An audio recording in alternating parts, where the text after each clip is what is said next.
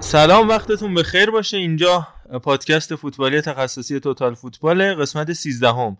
از همین ابتدای کار شروع می‌کنیم با فوتبال اروپا. سراغ سری ایتالیا مفصل خواهیم رفت. آرش یزدانی رو همین اپیزود در کنارمون داریم. از کانادا هم باز به ما اضافه شده. علی روانی گرامی فکر کنم تیم دیگه کاملا تکمیل باشه. جای علی محمودی فعلا خالیه. حالا صحبت می‌کنیم. از سری بحث می‌کنیم. لیگی که فرانسه همینطور لیگا و لیگ برتر انگلیس. از هر دری سخنی میگیم. بریم سراغ اصل مطلب. با آرش همراه بشیم. آرش جان سلام. امیدوارم که حالت خوب باشه. سلام عرض می‌کنم به شنوندگان عزیز پادکست توتال فوتبال. امیدوارم حالتون خوب باشه. روزگار به کامتون باشه و بگذرونید. روزها رو من شما چطورین؟ خوب پادکست خوب پیش میره بدون ما خوش میگذره؟ نه بابا بدون شما کجا خوب پیش رفته که اینجا جای دوم باشه؟ من دیدی که بارها مراتب چاپلوسی و تملقم رو به جا آوردم که در کنارت باشیم. حالا امیدوارم که می‌دونم وقتت خیلی پره. و اذیت هم میشی. امیدوارم که حالا سری هم مشکلاتش یوونتوس بیشتر واسه خوبیش بیای. اون دوستمون دراز بکشه اونجا دستو بذاره زیر سر. همون. ببین محمد رضا الان اینجوری شده که عزیزان شنونده فکر کنم من چون یوونتوس به این روز افتاد گذاشتم کنار پادکست ضبط کردن ولی باور بفرمایید اینطور نیست. نه من شاهدم. عزیزان اصلا اینطور نیستش.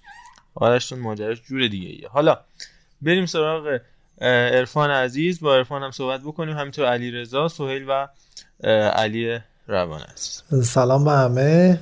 امیدوارم این اپیزود با حضور آرش و علی روان عزیز هم پر و پیمونتر از همیشه باشه مثل ما باید پر رو باشی آرش جان. ببین بارسلونا به خاک سیاه نشسته ما هستیم. من و مرزا ترک نمی‌کنیم. به حال. منم سلام عرض می‌کنم خدمت همه رفقای گلمون. با یه فوتبال خارجی دیگه در خدمتتون هستیم. آرش رو داریم علی رو داریم و امیدوارم که اپیزود خوبی داشته باشیم. خیلی مخلصیم.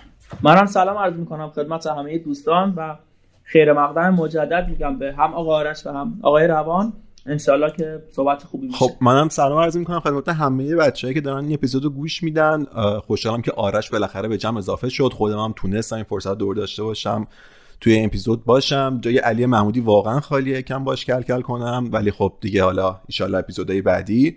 و اینکه حالا چون می‌خوایم بحث رو با یوونتوس شروع کنیم من فقط این سوالو بپرسم. بعد بریم دیگه سمت یوونتوس و ببینیم چه خبر. از آرش یزدانی عزیز. آقا چرا؟ چرا یوونتوس تو سری اینقدر افتضاحه؟ بعد چرا تو چمپیونز لیگ اینجوریه؟ اینم واقعا شانس مایه به قول دوست عزیز. ببین علی بخوام یعنی الان بخوام بحث یوونتوس رو همینجا باز کنم. من کلا که بازی یوونتوس رو نگاه می‌کنم و specific این هفته که قرار بود بیام و صحبت کنم یه نکته خیلی چشممو گرفت. اینکه یوونتوس از لحاظ بازیکنی مشکل داره. یعنی squadش مشکل داره. ولی مشکلش اونجوری نیست که به این وضع بیفته. مثلا رده هفتم هشتم دهم سری آ باشه. مشکل squad اینه که بازیکنهایی که stability و اون ایستایی فکری رو داشته باشن رو نداره. یعنی یه سری بازیکن خوب انصافا من به نظرم ترکیب یوونتوس ترکیب بدی نیست. ولی هیچ بازیکنی توی این تیم وجود نداره که بتونه از لحاظ روانی خودش و دو نفر بغل دستش رو درست کنه. مثلا شما با تجربه های یوونتوس رو ببینید خود کیلینی خود بونوچی اینها هم توی فوتبال اروپا به عنوان بازیکن های احساساتی شناخته میشن. کسایی که شاید قدرت رهبری داشته باشن ولی بالا پایینشون زیاد از لحاظ روانی. این مهمترین مسئله ایه که دوست دارم راجبش حرف بزنیم با هم. نظر بچه ها می‌خوام بدونم. و الگری داره با این مسئله دست و پنجه نرم می‌کنه. شما ببین آلوارو موراتایی که اون جلو میگم من واقعا موراتا به نظرم فوتبالیست خوبیه فوتبالیست قابلیه. ولی خدا نکنه مثلا تا دقیقه یک تا ده بازی یه موقعیت خراب کنه. دیگه تا آخر بازی اصلا فوتبال بازی کردن یادش میاد. یا چه می‌دونم همه و تیم در مجموع تیم جوونیه خیلی تیم جوونیه. لوکاتلی آرتور ملو اینا نمیگم همشون مثلا 18 19 سالن ولی بازیکنایی که آب دیده نشدن هنوز و با تجربه های تیم هم کسایی نیستن که بتونن بهشون کمک کنن و این مشکل در یوونتوس به وجود اومده و این عملکرد سینوسی رو می‌بینیم که وقتی که هیجانات بازی بازیکنها رو به یه جایی میرسونه که بتونن به خود باوری برسن میشه اتفاقی که توی چمپیونز لیگ میفته زنی تو چهار تا می‌زنن چلسی قهرمان اروپا رو می‌برن و از اون ور میریم به ورونای آقای گورتودو رو. ساسودو میبازیم. این اتفاقی که داره میفته به نظر من دوستم نظر بچه هم بدونم.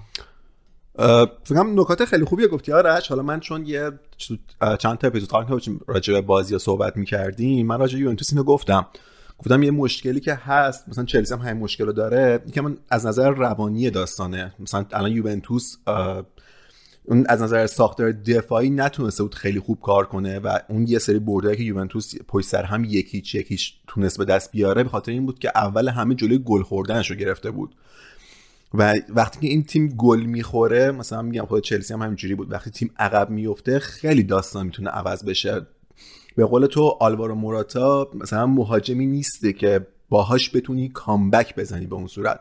ولی مثلا سال پیش این مونالدو وقتی تو این تیم بود این ذهنیت رو حداقل تزریق میگم من کاری با نظر فنی و یا ندارم. من با فقط ذهنیت صحبت می‌کنم.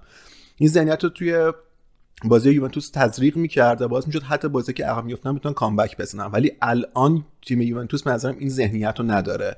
و وقتی که عقب میفته تو بازی ها واقعا به مشکل می‌خوره. حالا نظر بقیه بچه‌ها هم بدونیم راجع به این قضیه. من می‌خواستم اضافه بکنم که علاوه بر اینا یوونتوس اولا که فوق ستاره که کلا نداره. حالا اون زمان قبلم شاید میشه گفت نداشت. ولی خب تو این سه سال اخیر عادت کرده بود به حضور رونالدو و دقیقا صحبتی هم که کیلینی و بونوچی انجام دادن این بودش که خب ما وابسته شدیم بهش و کاش زودتر اگه می‌خواست رونالدو بره کاش زودتر می‌رفت و ما راحتتر می‌تونستیم آداپت بشیم با شرایط بدون رونالدو بودن. چون خب به حال سه سال چهار سال عادت کرده بودن به حضور یه نفری که در نهایت وقتی که مشکل وجود بیاد حداقل امیدوار باشن به اینکه بتونه اون مشکل رو حل بکنه مثل کاری که دیشب برای منچستر یونایتد جلوی آتالانتا انجام داد زمین که الان هم چهارشنبه شبه و 13 آبان ماه هستش که یا 12 آبان ماهی که داریم ضبط می‌کنیم. ولی خب الان با خروج رونالدو به یه پوچی رسیدن حالا موقتی که باید بهش عادت بکنن و هنوز زوده برای عادت کردن به این مسئله کمان که بارسلونا هم خب بعد رفتن مسی این اتفاق براش افتاده و اینکه خب باز هم حالا تو خط حمله هم به هر حال توی سالیان گذشته که من یادم میاد زمان الگری حداقل همیشه حتی الگری تو وقتی تو میلان بود یه نفری بوده که در نهایت اگر نگیم حالا talisman باشه ولی clinical عمل می‌کرده و می‌تونسته اکثریت قریب به یقین موقعیت های مسلم رو به گل تبدیل بکنه. ولی الان حالا با داشتن بازیکن مثل کیزا و حالا تا حدی دیبالا یه مقدار اون نیروی جوونیه و اون نیرو ترابطه هستش ولی تو نوک خط حمله اون بازیکنی که باید و ندارن زمین که سن مدافعین بالا رفته و وسط زمین هم که اصلا ولش کنی من فکر کنم ضعف اصلی یوونتوس حالا به هر حال هر جوری شده عقب و جلوی زمین رو میشه. به هر حال بازیکن خوبی هستن و با تزریق روحیه کارو در بود ولی وسط زمین جایی که لینک لینک پلی یوونتوس باید برقرار بشه به شدت ضعف داره. جایی که الگری تو تیمای قبلی خودش خیلی روش حساب می‌کرده. حالا با ویدال مارکیزی و پیلو پوگبا یا حتی زمانی که توی میلان بودش. من یه چیزم اضافه کنم. بعضی از پست‌های یوونتوس به نظرم آلترناتیوهای خوبی ندارن یا کلا اصلا آلترناتیوی نداره. حالا خود آرش هم می‌دونه دیگه مثلا دفاع چپ یوونتوس چیه اصلا وضعیتش؟ الکساندرو واقعا یه روزایی خوبه یه روزایی خوب نیست و اصلا جایگزینی هم به اون صورت براش پیش نمیاد. من ربیو مثلا می‌تونم براش بگم که می‌تونه بیاد دفاع چپ براش بازی کنه. یا توی بال چپ دیدیم که برناردسکی که کتفش تازه مثلا سر جا اومده دوباره اومد بازی کرد. یعنی اینکه این مشکل داره سمت چپش که دوباره برناردسکی حاضر شده بازی بده. یا همون مهاجم نوکش که الان موراتا نباشه آلترناتیو مراتایی هم تقریبا وجود نداره و به قول خود اگه دقیقه ده یه توپی رو خراب کنه دیگه کلا روز بعدشه و این می‌بینیم که یوونتوس چقدر به نظر من توی ژانویه نیاز به خرید داره. اونم یه مهاجمی مثل دوشان ولاهوویچ که هم روی هوا خوبه و هم می‌تونه اگه بازی گره بخوره حالا تک و توک شوتایی هم بزنه که خیلی موراتا این چی میگن این feature رو نداره به نظر من. چون موراتا مهاجمیه که حالا تک به تک و اینا رو خوب می‌زنه ولی خب امثال ولاهوویچ می‌تونن کار در بیارن. اگه تئوری بازی متفاوت باشه. و یه نکته هم حالا آقا حکیمی گفت من اضافه کنم و بدم به آقای ارچیزاده تریبون رو. اینکه یه بازیکنهایی توی تیما هستن که شاید بازیشون دیده نشه ولی بیشترین تاثیر رو می‌ذارن. مثل مثلا آرتور ویدال توی نسخه قبلی یوونتوس و امثال هم ولی ما الان توی این اسکواد یوونتوس بازیکنایی رو می‌بینیم که خیلی به لحاظ کیفی بازیکنای خوبی هستن مثل رودریگو بنتانکور مثل آرتور ملو که هنوزم شکوفا نشده و حالا لوکاتلی و و و. ولی این بازیکن‌ها شاید حالا یه ذره لوکاتلی اینجوری باشه.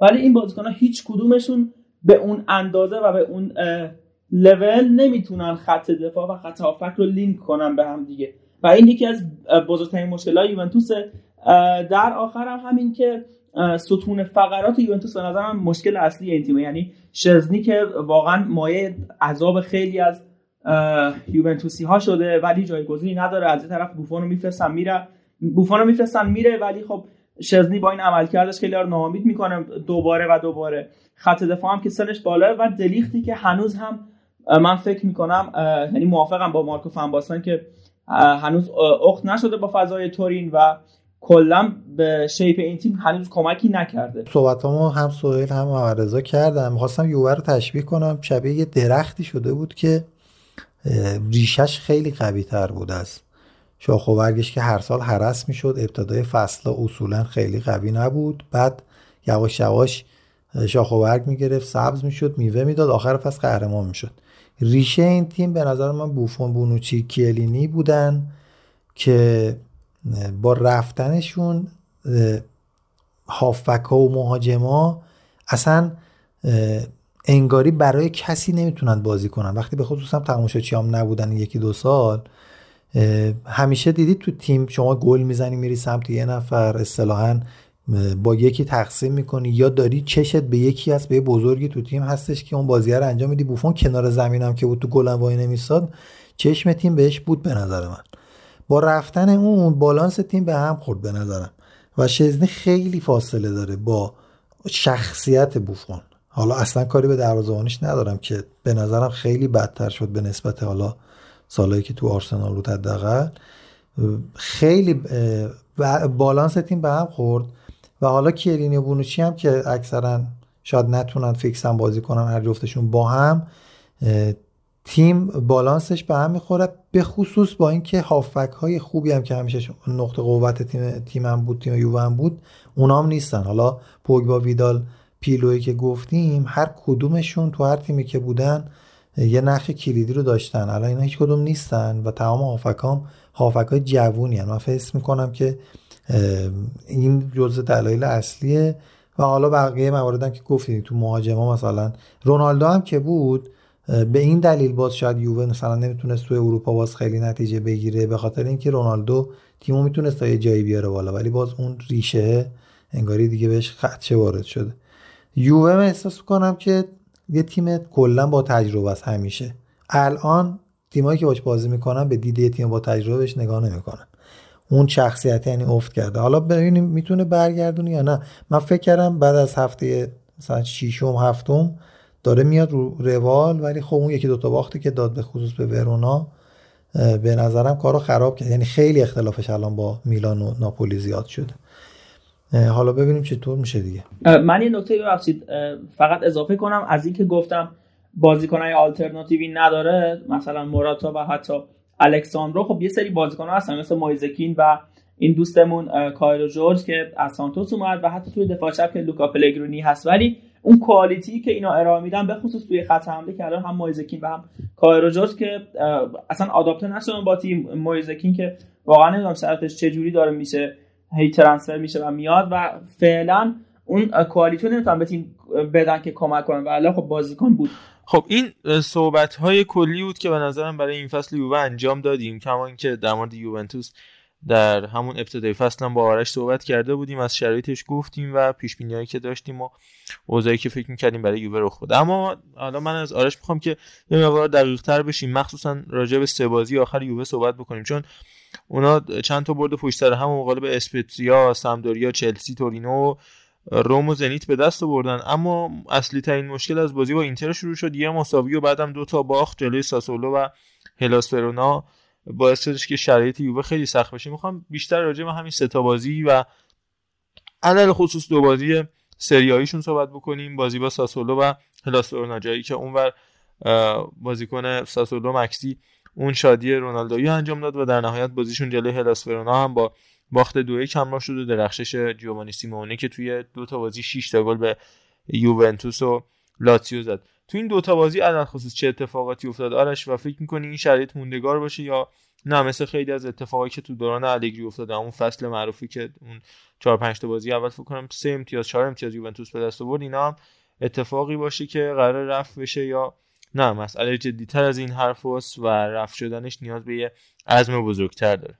ببین اون فصل 2015 2016 بود فکر می‌کنم که ما وضعیت بدی داشتیم این فصل اول. دقیقا تا این بره از فصل همین 15 امتیاز داشتیم و اون موقع ناامیدی وجود داشت. ولی خب مسئله این بود که بقیه تیم ها تیمایی نبودن که در قد و قامتی باشن که بخوان تا انتهای فصل با همون استحکام پیش برن.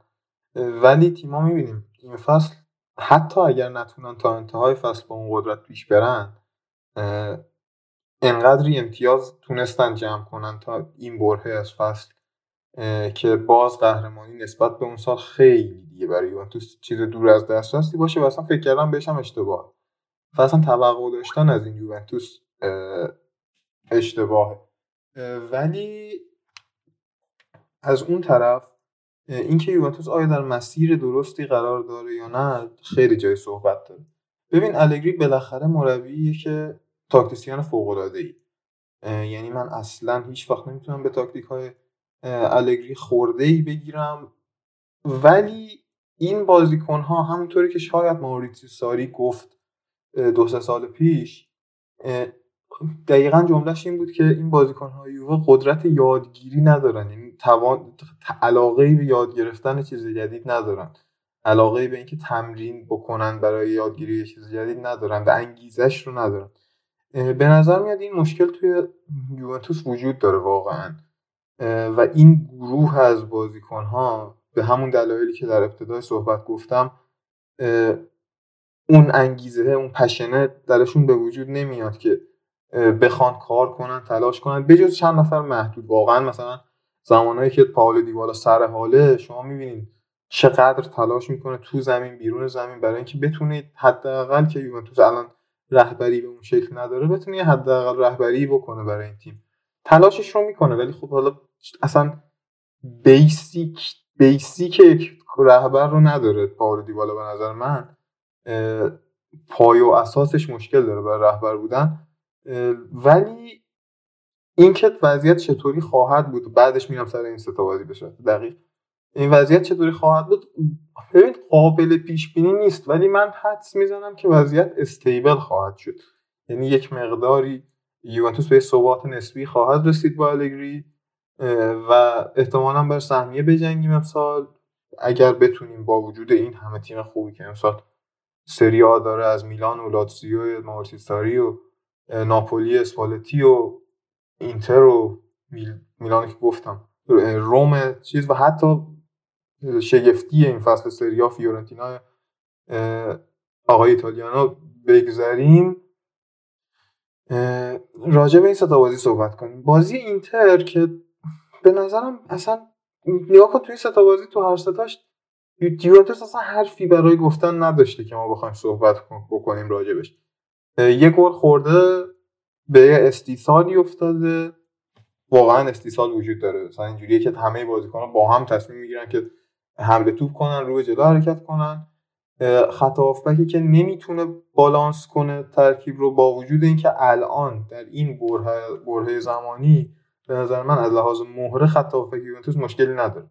لوکاتلی رو داره که می‌تونه هم بجنگه هم اون ارتباط بین خط هافبک و خط دفاع حمله رو برقرار کنه. آرتور ملوی که می‌تونه توپ رو نگه داره می‌تونه پاس های یعنی کننده پاس هایی که نقش نرم کننده بازی یوونتوسن رو بده و آرت و ربیو بنتانکوری که می‌تونن هر از گاهی تو بزنن حمله کنن. به نظر من لازم مهره خط که یوونتوس مشکلی نداره ولی مسئله هم مسئله انگیزشیه که هیچ کدوم این بازیکن ها بجز شاید لوکاتلی اون توانایی رو ندارن که انجام بدن. و می‌بینیم که کاملا مختل شده خط هافبک. و راجع بازی اینتر که یه پنالتی میشه گفت شانسی واقعا تو دقایق آخر بازی گرفتیم. توی بازی با... ببین مسائل واقعا یوونتوس توی این دو هفته خیلی هم بد شانس بوده. هم بازی با ساسولو هم بازی با ورونا دیوالا تیرک زد. من دیشب اتفاقا یه توییتی هم زدم که یکی بره به پاول دیوالا بگه لازم نیست برای گل شدن تو پاش رو اینقدر به کنج و گوشه ضربه بزن اسپایدرمن نیست که یه رو. یکم وسط تر بزن شاید گرفت شاید گل شد. همه توپای دیوالا یا به تیر می‌خوره یا با اختلاف خیلی اندکی از کنار دروازه خارج میشه. که حیفه به نظرم.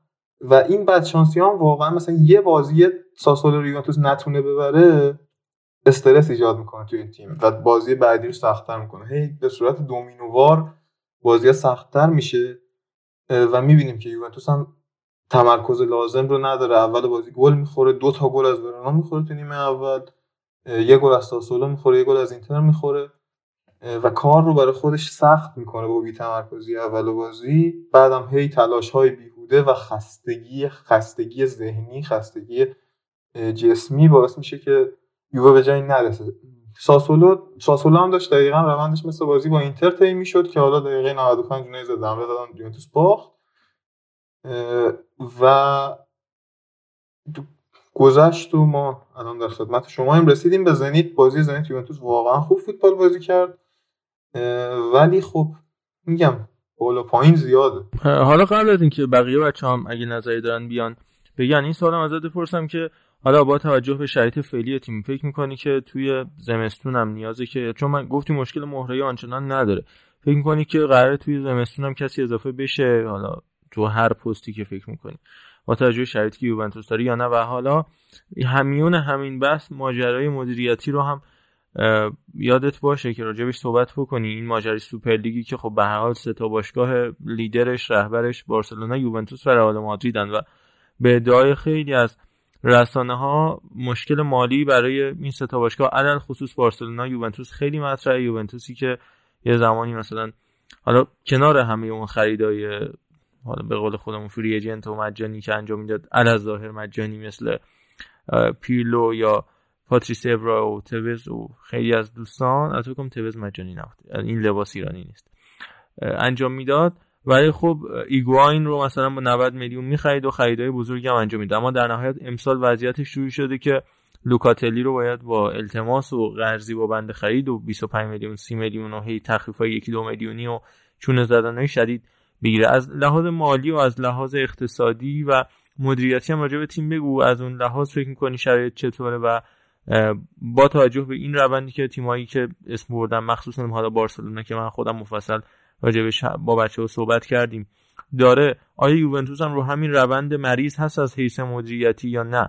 حالا این پنجره فقط به خاطر این ماجرای کرونا و اینا بوده و با ادامه فصل و ادامه چرخه از بین رفتن کرونا شرایط مالی بهبود پیدا می‌کنه برای یوونتوس. ببین اول راجع به این پنجره نقل و انتقالاتی بخوام صحبت کنم. من چیزی نشنیدم راجع به اینکه یوونتوس قصد داشته باشه خریدی داشته باشه ولی به نظرم یوونتوس 100 درصد در انتهای فصل احتمالا به یه مهاجم نوک قابل احتیاج داره یکی که یه کمی از لحاظ روحی و روانی قابل اتکاتر باشه نسبت به آلوار موراتا. با اینکه من به شخصه می‌دونم فکر کنم بچه همه چقدر موراتا رو دوست دارم ولی سخته دیگه با آدم های اینجوری کار کردن.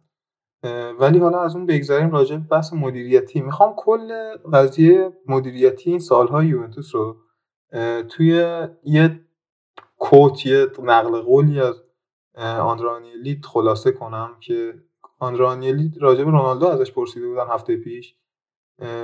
گفت که تنها حسرت من در قبال رونالدو اینه که چرا ما تو این دو سالی که رونالدو رو داشتیم نمی‌تونستیم تماشاگرها رو به ورزشگاه راه بدیم. این کاملا دید پروژه 2019 به بعد یوونتوس رو به ما نشون میده. این ویژنی که یوونتوس داشته برای این زمان رو به ما نشون میده. یوونتوس یه پروژه رو شروع کرد که درآمدزایی کنه ولی خب یک جوری همون پروژه چرخید و چرخید خورد تو سر یوونتوس که دقیقا به همین روزی افتاده که الان ما برای لوکاتلی باید انقدر زحمت بکشیم. و اصلا فکری طرفداران یوونتوس زیاد به خرید و فروش نمی‌کنن. همش به این فکر می‌کنن که با همین بازیکن‌ها مثلا الگری چجوری اینا رو بشینه که هفته بعد بتونه اینجوری بازی کنن. اصلا کلا فضای هواداری یوونتوس نگاه کنی کسی به فکر خرید و فروش نیست زیاد چون می‌دونن وضعیت باشگاه چجوریه. بعد از دو سه سال هزینه سنگینی که کریستیانو رونالدو داشت و مشکلات کرونا هیچ دیگه همین. می‌خواستم در همین حد برات مشکلات مدیریتی یوونتوس رو توضیح مشکل مدیریتی نیست. تا یک قماری کردن که با یه عامل خارجی اصلا قمار رو باختن. یعنی کرونا دیگه چیزی نبود که بخوان حسابش کنن موقعی که دارن قمار می‌کنن. ولی جواب نداد دیگه.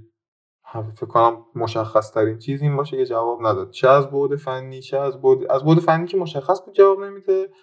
از بعد غیر فنی هم که جواب نداد دیگه خب ولی مشکل مدیریتی نمی‌بینم اینو.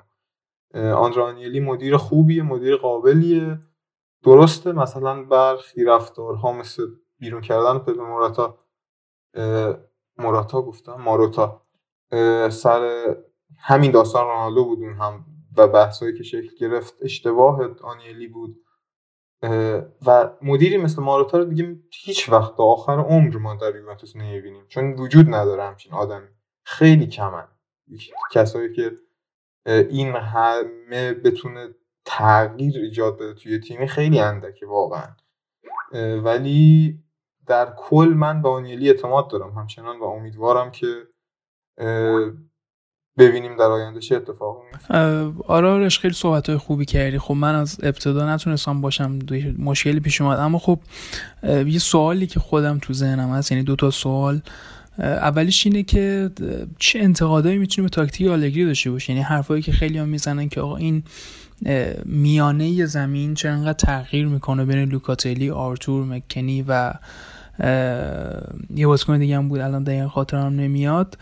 و اینکه آیا استفاده از دیبالا جایی که رابیو بازی می‌کنه یا حالا استفاده از دیبالا به عنوان یه بازی ساز تا یه مهاجم بهتر نمی‌تونه باشه و این سوال دوم که ازت دارم اینه که این بود منتالی که خور آلگری هم راجع به صحبت کردیم ما داریم از ابتدای فصل می‌بینیم. یعنی جایی که از اودنیزا کامبک می‌خوره جایی که جلو ناپولی جلو بود عقب میفته جلو میلان جلو بود امتیاز از دست میده اسپزیایی که میاد دو یک جلو میفته اما خب در نهایت کار جمع می‌کنن. این مشکل منتالی چرا از اول فصل وجود داشت؟ این دلیل چی می‌تونه باشه که از ابتدای کار ما می‌دیدیم که اون ثبات منتالی استیبل نبودن بازیکنان و نمی‌تونستن تو دقایقی بازی رو بتونن حفظ کنن. ببین دو تا سوال پرسیدی جفتشون به نظرم سوال خوبی. منتال بحث منتالی رو یکم راجعش صحبت کرده بودم. ولی سوال اول تا اول می‌خوام جواب بدم راجع تاکتیک الگری. ببین ما کم کم باید این مقوله رو فکر کنم بپذیریم که بازی صرفا واکنشگرا توی فوتبال مدرن داره معنای خودش رو از دست میده. یعنی شما جلوی مثلا یه تیم مثل اسپتزیا چجوری می‌خوای واکنشگرا بازی کنی و پیروز بشی؟ خب اون یارو میاد تو زمین مساوی هم براش اوکیه. حالا هر از گاهی یه حمله هم می‌کنه. ولی هیچ وقت خوش به آب و آتیش نمی‌زنه که تو رو ببره که تو بخوای ازش بهش ضد حمله بزنی نمی‌دونم دستش رو کنی و گل بزنی بهش. ولی خب مسئله اینه که الگری تخصصش اونه. تیم الگری وقتی توپ دستشه خیلی کار خاصی بلد نیست انجام بده. حالا چه الان چه همون زمان زمان قدیمتر توی تیم قبلی یوونتوس هم باز من به شخصه چیزهایی که می‌دیدم تاثیرات باقی مانده از زمان کنته بود که با اضافه شدن بازی واکنشی الگری به چیزهایی که کنته تو اون تیم به جا گذاشته بود یوونتوس تبدیل به یک تیم فوق العاده قوی شد که تونست به فینال سیل هم برسه. ولی این بازیکنان دیگه بازیکنانی نیستن که زیر دست کنته بزرگ شده باشن. و یاد گرفته باشن چیزا رو. و اون وقتی که توپ دستشه دیگه کسی بهشون یاد نداد چیکار کنن فقط وقتی توپ دستشون نیست می‌دونن باید چیکار کنن. علی روان که خودش زخم خورده این وقتی توپ دست یوونتوس نباشه است می‌خواد بیاد صحبتی با اون بکنه. ببینم چی میگه. حالا بحث حالا داستان رونالدو شد و گفتی حالا یه قماری بود و اینا. حالا من خیلی موافق نیستم. مگه اینکه میگی نتونستیم از ورزشگاه تماشاگران استفاده کنیم؟ زمان که رونالدو بود مگه وقتی رونالدو نبود ورزشگاه یوونتوس پر نمی‌شد؟ من اینا یکم واسم سواله. و اینکه حالا می‌دونم یه سری آره یه سری داستان marketing و اینا بود که نتونستن استفاده کنن ولی فکر نمی کنم مشکل داستان این باشه که بگیم رونالدو این قمار شده ولی خب این قمار اونجوری که باید و شاید نتونسته جا پس بده. من می‌خوام نه خب اینقدر پولم هزینه نمی‌کردم واسه حقوق رونالدو دیگه. قبلش که رونالدو نبود ورزشگاه پر می‌شد انقدر پولم نمی‌دادن برنامه آره ولی خب اینا ربطی به هم نداره. رونالدو دادن می‌خواستن یه چیز مضاعفی به دست بیارن. و خب نه ببین من مثلا چه چیز مضاعف تری بذار من دقیقه چیز بگم. من منظورم من فقط جمله تمام کنم آره چون می‌خواستم به این نکته برسم. می‌خوام بگم که الان نظر تو مشکل مثلا کرونا بود یا پروژه سوپر لیگ بود که باعث شد یوونتوس علامه این وضع مدیریتی برسه؟ این سوال می‌خواستم تشه پرسم راجع به سوال اولت که میگی ورزشگاه چرا ورزشگاه پر میشه؟ ولی اون حرفی که آنیلی می‌زنه منظوری نیست که ورزشگاه منظور اون پشنیه که توی تماشاگرها ایجاد میشه توی تماشاگرهای یوونتوس در کل دنیا و اضافه شدن تماشاگرهای یوونتوس در کل دنیا و این اتفاقاتی که رخ میده و یه تیمی پیشرفت سطحی می‌کنه یعنی لولش جابجا میشه. آنیلی می‌خواست با اومدن رونالدو لول یوونتوس رو از یک تیم خوب خیلی خوب اروپایی به یکی از تیم های سطح یک اروپا نزدیک کنه مثل بایر مونیخ مثل رئال مادرید مثل احتمالا بارسلونا اون زمان ولی این اتفاق رخ نداد. یعنی رونالدو فقط از لحاظ یک سری هواداری رو به یوونتوس اضافه کرد که اونا هم احتمالا با رفتن رونالدو برن از یوونتوس و اون جهشه رخ نداد. منظورم اونه. منظورم صرفا پر شدن ورزشگاه یک استعاره ای از اتفاقی که در جامعه هواداری یوونتوس قرار بود بیفته. راجع سوال دومت هم که مربوط به سوپر لیگ بود ببین به نظر من بدون کرونا آنیلی به این فکر که آنیلی پرز و بقیه صاحبان ایده سوپر لیگ به این فکر کرده بودن که اگر سوپر لیگ نشد ما باید چیکار کنیم؟ یعنی برای اون در ذهنشون یک پیش بینی داشتن که اگه اتفاق نیفتاد چیکار می‌تونیم ولی برای این داستان هیچ پیش بینی نداشتن و کاری هم از دستشون بر نیومد دیگه. راجع سوال دوم علی تالشی هم می‌خواستم یه صحبتی بکنم. بحث mentalی بود. به نظرم اتفاقا این نمونه که گفتی خیلی منتالی نبودن. یعنی بازی اول فصل رو که ببینی یوونتوس از دقیقه 50 60 بدن همه بازیکن ها افت می‌کرد و دلیل این کامبک خوردن ها بیشتر از نظر جسمی بود تا منتالی. ولی خب این دوتا هم دیگر تشدید می‌کنن دیگه. بدنه خالی می‌کرد. مغزشون هم که کلا چی نداره قربونشون برم هیچ دیگه. این اتفاقی میافتاد که میافتاد. ولی اون اتفاقاتی که اول فصل افتاد بیشتر فیزیکی بود. الان اگر داریم به مشکل دارم خوریم دیگه بیشتر منتالیه و راجع صحبت کردم. اول من می‌خواستم بپرسم که چون ابزارشون هم داره سه دفعه بازی کنه بهتر یا چهار دفعه؟ چون که اگه سه دفعه بازی کنه می‌تونه اون ضعف زون 14 رو حل کنه به نظرم و اون میانه میدان رو بیشتر داشته باشه. دوست داشتم که آرش به این سوالم جواب بده. ببین سوال نمی‌دونم چقدر الگری می‌شناسی کلا آدم بدقلقیه. یعنی اصلا تو الان جلوش بذار یه جدول بذار بگو اون نقطه رو پر کن. 20 تا راه مختلف رو برای رسیدن به پر کردن اون نقطه باید طی کنه تا اون نقطه رو پر کنه. یعنی هیچ وقت جوابی که شاید ساده ترین جواب باشه رو امتحان هم نمی‌کنه حتی که آقا شاید اینجوری هم کمکی کرد به تیم تو امتحان بکن. هیچ وقت این کار نمی‌کنه. همیشه چیزای دیگه ای رو امتحان می‌کنه. که ترس میده. واقعا مربیه که خیلی هرس میده هوادار تیم رو الگری مربی بدی نیست. من بارها گفتم ولی خیلی هرس میده هوادار خیلی خب مرسی آرشتان فکر می‌کنم بحثمون سر یوونتوس کامل شده باشه. امیدوارم که حالا تو هفته های بعد تیمتون نتیجه بگیره و دفعه بعدی که باید صحبت بکنیم با این موضوع باشه که چی شد که اینقدر خوب حل شد. نه اینکه چرا این مشکلات وجود داره. البته من بازم میگم فکر می‌کنم که خود من به شخصه بر این مشکلات فائق بیاد یوونتوس و دفعه بعدی که ما حرف می‌زنیم این باشه که خب این چند تا برد راجعش صحبت کنیم و حالا تاکتیکایی که استفاده کرده الگری برای اینکه یوونتوس بتونه بازیاشو ببره ضمن اینکه اگه بخوایم بگیم که چه بازیایی هم در راه داره یووه توی هفته های آینده حالا غیر از چلسی که تو لیگ قهرمانان باش بازی خواهد کرد و اتفاقا هوادارش هم اینجا هستن با فیورنتینا و لاتزیو و آتالانتا و سالرنیتانا و جنوا و مالمو. بازی بعدیشه که این دو تا ستای بعدی که میشه فیورنتینا لاتزیو و چلسی یه گردنی سخته البته بعدش آتالانتا. این چهار بازی بعدی گردنه خیلی سخته برای یووه که باید دید چجوری ازش خارج میشه. توی این دقایق باقی مونده که آرش هم کنار ما هست. من دوست دارم راجع به بقیه تیم‌های سری هم یه سری به اونها بزنیم صحبت بکنیم. با آرش شیفت بکنیم رو کنتو و تاتنام و انتخاب لوی برای جایگزین نونو اسپریتو سانتو و بعد دیگه حالا اگه آرش وقتش نداشت از جمع خارج شد راجع به لالیگا و لیگ برتر هم صحبت بکنیم. از همین سری آ صحبت بکنیم. فکر می‌کنم مدت هاست راجع به آتالانتا حرف نزدیم. آتالانتایی که به نظر میاد دیگه اون رمق قبلی رو نداره. یه مقداری طراوت سابقش رو از دست داده. ما هفته گذشته راجع به تیمای مختلفی صحبت کردیم ولی فکر کنم آتالانتا بحثش مخفول واقع شده. ان صحبتی که گاسپرینی هم کردش دیروزم بازیشون با منچستر یونایتد برعکس سال گذشته که با بردای پرگل معروف بودن پنج گله شش گله هفت گله می اومدن حریفاشون رو شکست می‌دادن. این فصل چندین تا بازی شده که لحظات پایانی حالا مساوی ارزشمند به دست میارن یا حتی برداشون رو مثل بازی مقابل منچستر یونایتد چه رفت چه برگشت از دست میدن. حالا چون می‌دونم سهیل آرش هم بیشتر سریا رو دنبال می‌کنن همینطور بقیه بچه هم صحبت بکنن. چه اتفاقی برای آتالانتا افتاده به نظرتون؟ و از اونجا هم اگر موافق باشید راجع به اینتر و ناپولی هم صحبت بکنیم. ببین اتفاقا من این بازی سه چهار تا بازی اخیر آتالانتا رو فکر کنم دیدم همه رو. یعنی هم دو تا بازیش با منچستر رو دیدم هم بازیش با لاتسیو رو دیدم.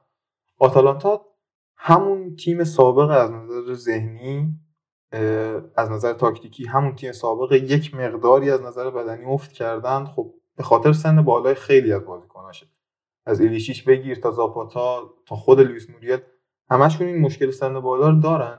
ولی از اون طرف یه سری بازیکنهایی بهشون اضافه شده که واقعا کمک کننده خود کوپینر خیلی تافبک تافبک کار در بیاری بود به نظرم تا این مدت. ولی یه نکته رو داری ازش غافل میشی. اون همین که ببین توی ترکیب گاسپرینی اگه دیده باشی مهمترین پستش دوتا wing back هاشن و دوتا wing back اصلی گاسپرینی الان مدت هاست که مصدومه. یعنی هم هانس هاتبور و هم رابین گوزنس جفتشون مصدومن و خب این خیلی ضربه بزرگیه و همین که آتالانتا این ضربه رو تونسته تا این حد دفع کنه و بگذرونه این روزها رو خیلی کار بزرگی یعنی آتالانتا تونسته عمق ترکیبش رو به جای برسونه که وقتی رابین گوزنس نیست یواخیم مله بازی می‌کنه که یکی از بهترین بازیکنهای یورو بود به نظر من. یا سمت راست وقتی هاتبور نیست زاپاکاستایی بازی می‌کنه که خیلی ها دیگه تموم شده میدونستنش ولی می‌بینیم دیشب جلوی منچستر به نظرم که بهترین بازیکن آتالانتا بود. عمق عجیبی به ترکیب آتالانتا داده گاسپرینی در حالی که اصلا آدم فکرش نمی‌کنه. تیمی که پول نداره چجوری می‌تونه ترکیب عمیقی داشته باشه ترکیبی داشته باشه که تو هر پست دو سه تا بازیکن خوب داشته باشه ولی داره این واقعا.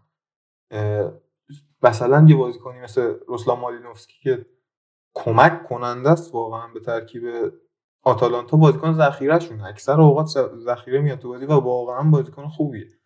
یا اون چرخشی بازی دادن خط حملش بین زاپاتا و موریل و ایلیچیچ خیلی کمک کننده است.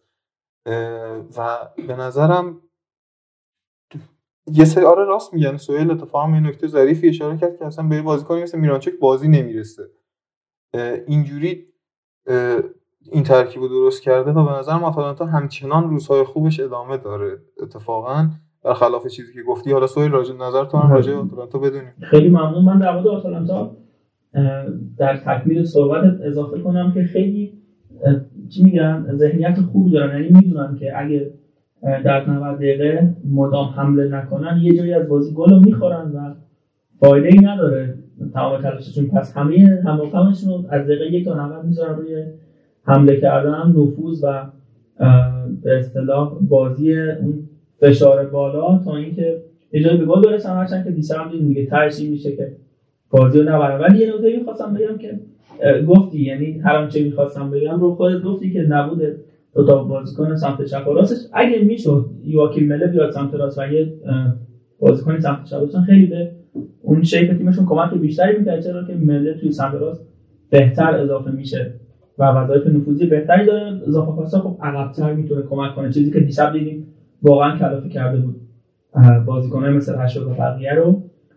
البته یه چیز در گلزن بازی منچستر رو زنیم دیدیم که گذاشتن رشفورد و رونالدو باعث شده بود عملا محوطه جریمه رو دست بده. همین شد که آتالانتا اینقدر بالا بازی می‌کرد اینقدر تیمش آورده بود بالا که خوبم به گل رسید. منتها یه مشکلی که این تیم داره خیلی راحت بازی رو وام میده. خیلی چی میگم؟ خیلی به راحتی نتیجه رو وام میده. نمی‌دونم مشکلشون چیه؟ دو سه فصل همین مشکل هست. آرش دوست دارم که به این سوال خودت پاسخ بدی. چی باعث میشه که یه تیمی 90 دقیقه حمله کنه دو تا گل بزنه ولی بیشتر بازیاشو اینجوری بشه. یعنی آخرین دقایق گل می‌خورن یا نتیجه برده رو از دست میدن. ببین سوال من مشکل می‌بینم کجا می‌بینم؟ مشکل که چه ارز کنم؟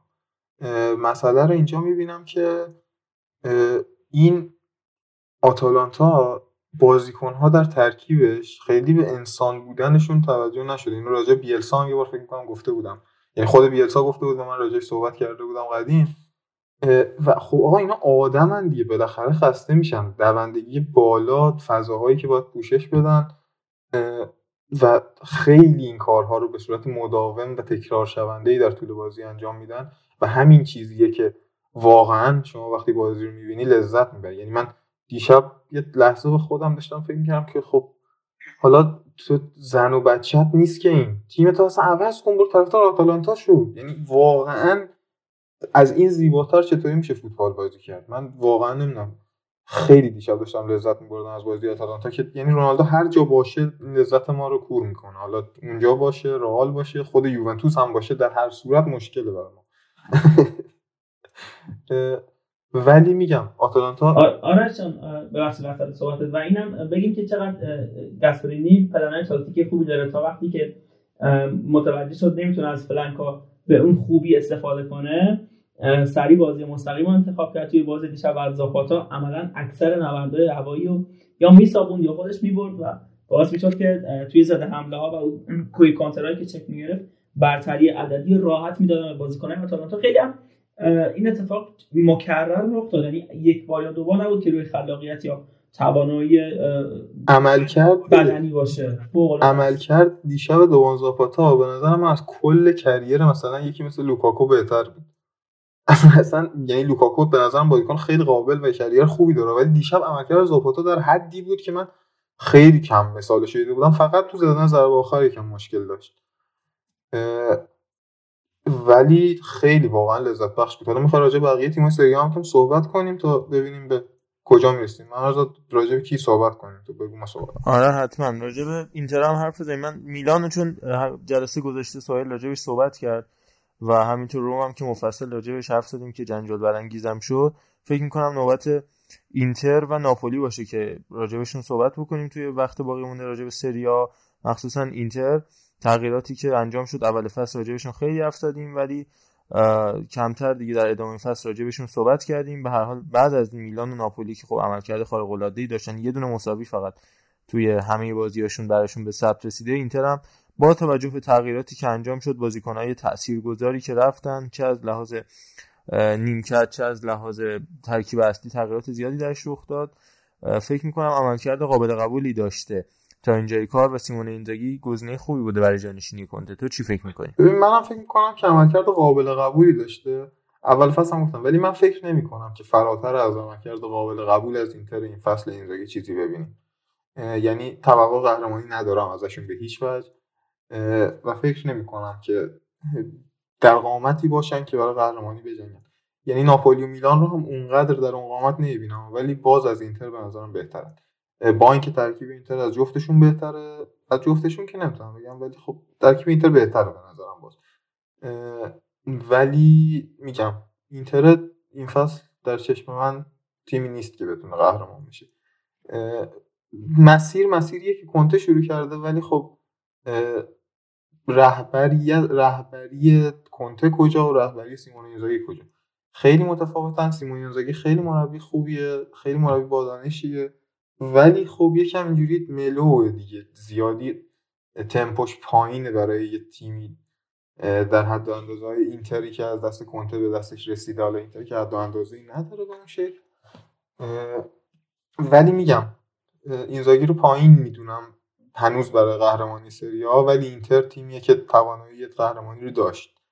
اگر شرایط بهتری با کنته براش پیش اومد یعنی بدون کنته اسم می‌کنم در هیچ وجهی فعلا اینتر قهرمان بشه.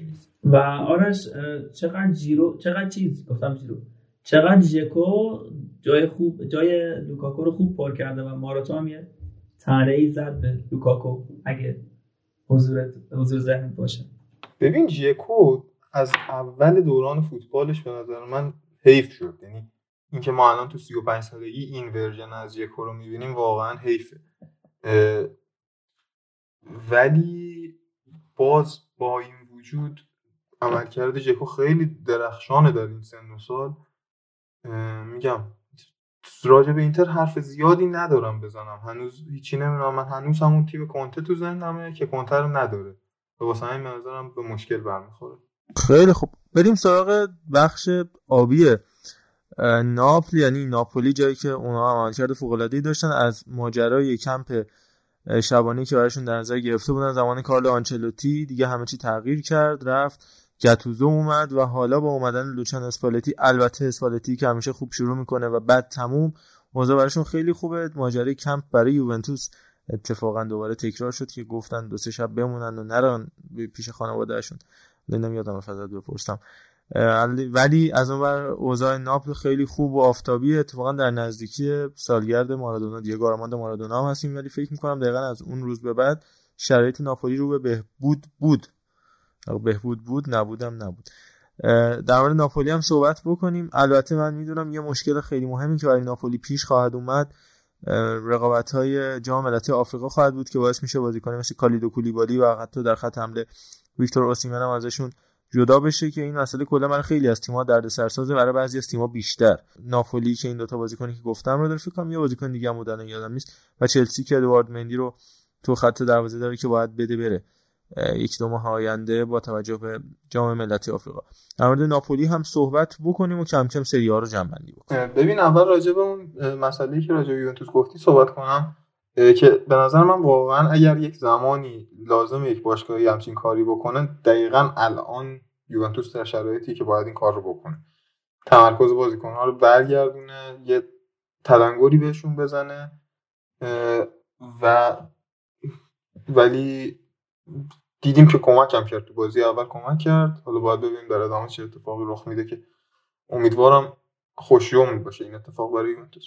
راجع به ناپولی بخوام صحبت کنم. ببین اسپالتی هم از اون مربیاییه که نه خیلی فراتر از انتظار تو ظاهر میشه نه خیلی پایینتر از انتظار. یه حدی رو داره اون حدش رو پیش می‌بره و الان در بهترین حالت حد خودش قرار داره با این ناپولی با بازیکنایی که واقعا بازیکنای با ارزشیه.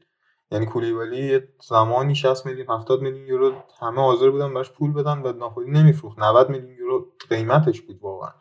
ویکتور اوسیمن که خود ناپولی اون قیمت خرید و واقعا میارزه هم این این عدد و رقم ها برای یه تیم توی سری ها عدد رقم کمی نیستن واقعا. بخوام بهتون بگم ناپولی با 90 میلیون یورو هیگواین آقای گلش رو فروخت ولی کولیبالی رو نفروخت. ببینید بازیکن چقدر می‌تونه با ارزش براش. و الان داره چیکار می‌کنه براش؟ خیلی وضعیت و روزگار خوبی رو داره می‌گذارن ناپولی آقای اسپالتی. در کل حالا اگه این اتفاقات جاملت آفریقا هم نمیافتاد اواسط فصل و رو اواخرش که بریم تیم اسپالتی طبق تجربه افتی خواهد داشت. ولی اینکه بخوایم بگیم صد درصد خواهد بود نمی‌دونم واقعا کی می‌تونه پیش بینی کنه. فردا چه اتفاقی میفته ولی احتمالا افت رو خواهند داشت. ولی انقدری امتیاز جمع کردن که با این افتی که اگر افت احتمالی که وجود داره بتونن دست و پنجه نرم کنن و به جایی برسن.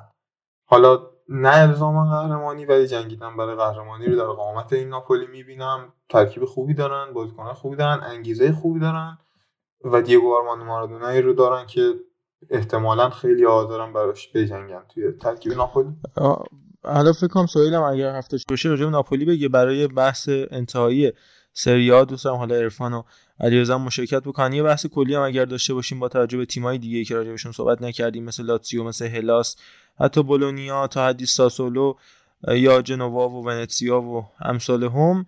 به نظر کدوم تیم می‌تونه سورپرایز این فصل باشه و تا اینجای کار یه جوری اوور پرفورم میگن یا حالا بیشتر از اون حدی که می‌تونسته تلاش کرده و تیم خوب و با تراوتی نشون داده و باید بیشتر به خودش و آیندهش امیدوار باشیم. اگر من خودم بخوام یه تیم انتخاب بکنم به نظرم ایگور تودور و هلاس وروناش باشه با توجه به شروع بدی که داشتن با اوزبیو دی فرانچسکو و بعد با اومدن تودور فکر می‌کنم اگر اشتباه نکنم فقط یه باخت به میلان داشتن و یه مساوی هم با اودینزه تو این چند نه سه تا مساوی داشتن چهار تا برد. آره آره آره دقیقا دقیقا.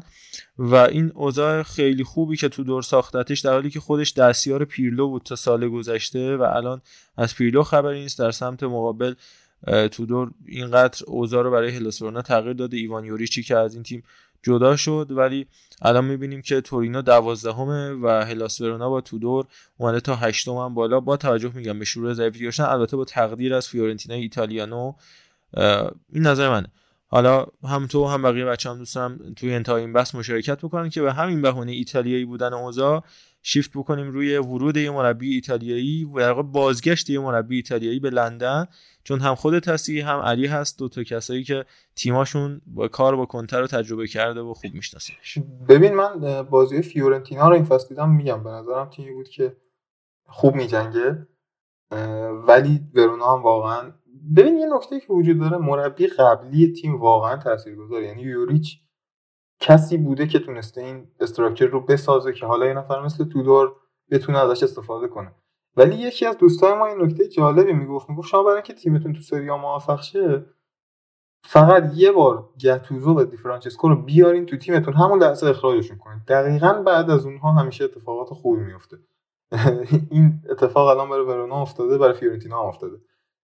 این داره همینطور ادامه پیدا می‌کنه. سویل تو هم می‌خوای شگفتی تیمی که به نظرت بهتر است چیزی که به نظر می اومده بوده رو بگو ببینیم. تیمای خوبی حالا اکثرا گفتیم من. اگه فصل گذشته بود گفتم ساسولو با دیزروی ولی خب چه جمله خیابانی طوری گفتم. ولی الان به نظرم تورینو خیلی تیم سختیه. یعنی شاید بازی رو توی جدول که نگاه می‌کنیم به به بازه یا حالا اون عدده میره بالا مثلا 5 تا انتا باخت ولی واقعا تیمی که اذیتت می‌کنه بازی مقابل تورینو با حالا مربی که آورده و می‌دونیم که توی هلاس هم چقدر خوب کار کرده واقعا سخته.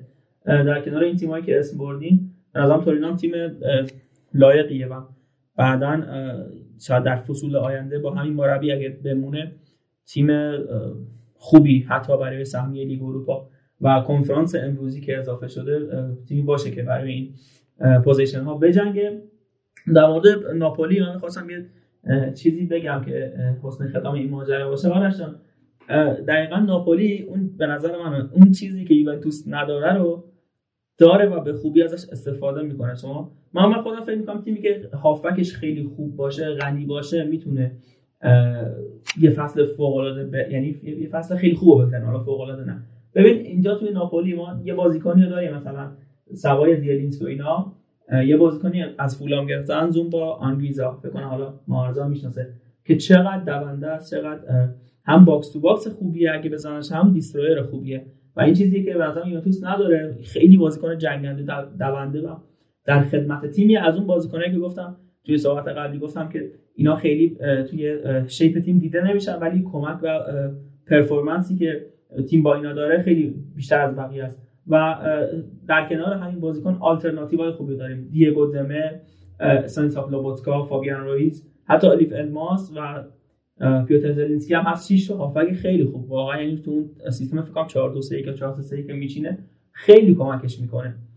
و توی خط حمله هم همینه دیگه. بازم ببین خیلی غنیه. آرش خیلی تیم غنیه. یعنی تنها نگرانی چیز ناپولی همین باشه که آزیمن بخواد بره به جام آفریقا و این اذیتش کنه چون من می‌دونم که از اسپالتی بپرسن کدوم رو نگه میداری و کدوم رو میدی به کشورش فکر کنم اوزیمن رو نگه داره کولیبالی رو بده چون که خط دفاعش جوری که حالا جمع میشه مثلا با چه یکی رو بذاره اونجا.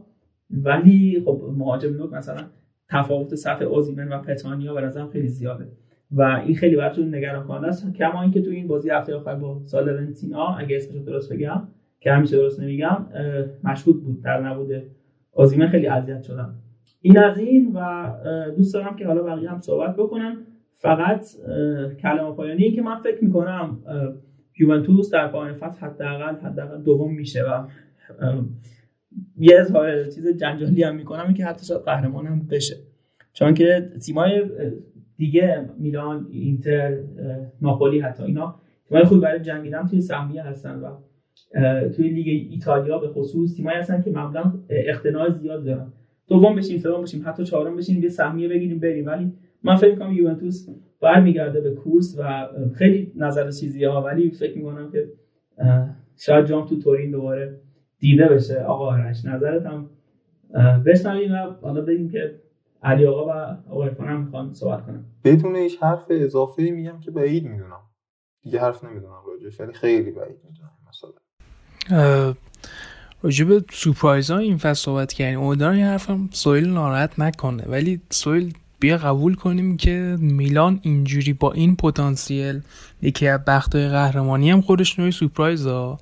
تو سالهای اخیر یعنی خداییش یه مقدار داستانه. ولی خب همونجوری که ممرضا گفت هلاس ورونا یعنی یه جورایی بعد اتفاقایی که واسه کیه‌وو افتاد واقعا فوق العاده است این تیم. یعنی می‌بینیم که گل زده بیشتر نسبت به ناپولی که سطح قرار داره و تیمیه که شاید خیلی انتظار نداشته باشیم که میانگین مالکیتشون رو 5 درصد باشه و گلایی که تو box می‌زنن انقدر زیاد بشه و تو پنج بازی اخیرشون فقط یه بار باختن اونم به زور به تیمی که دوم جدوله ولی خب یه جورای خداییش ما الان ناپولی و میلان و اینجای جدول داریم که با یوونتوس 16 امتیاز فاصله دارن و با تیم قهرمان همچین قهرمان فصل گذشته همچین فاصله ایجاد کردن واقعا خودش می‌تونه نوعی سورپرایز باشه.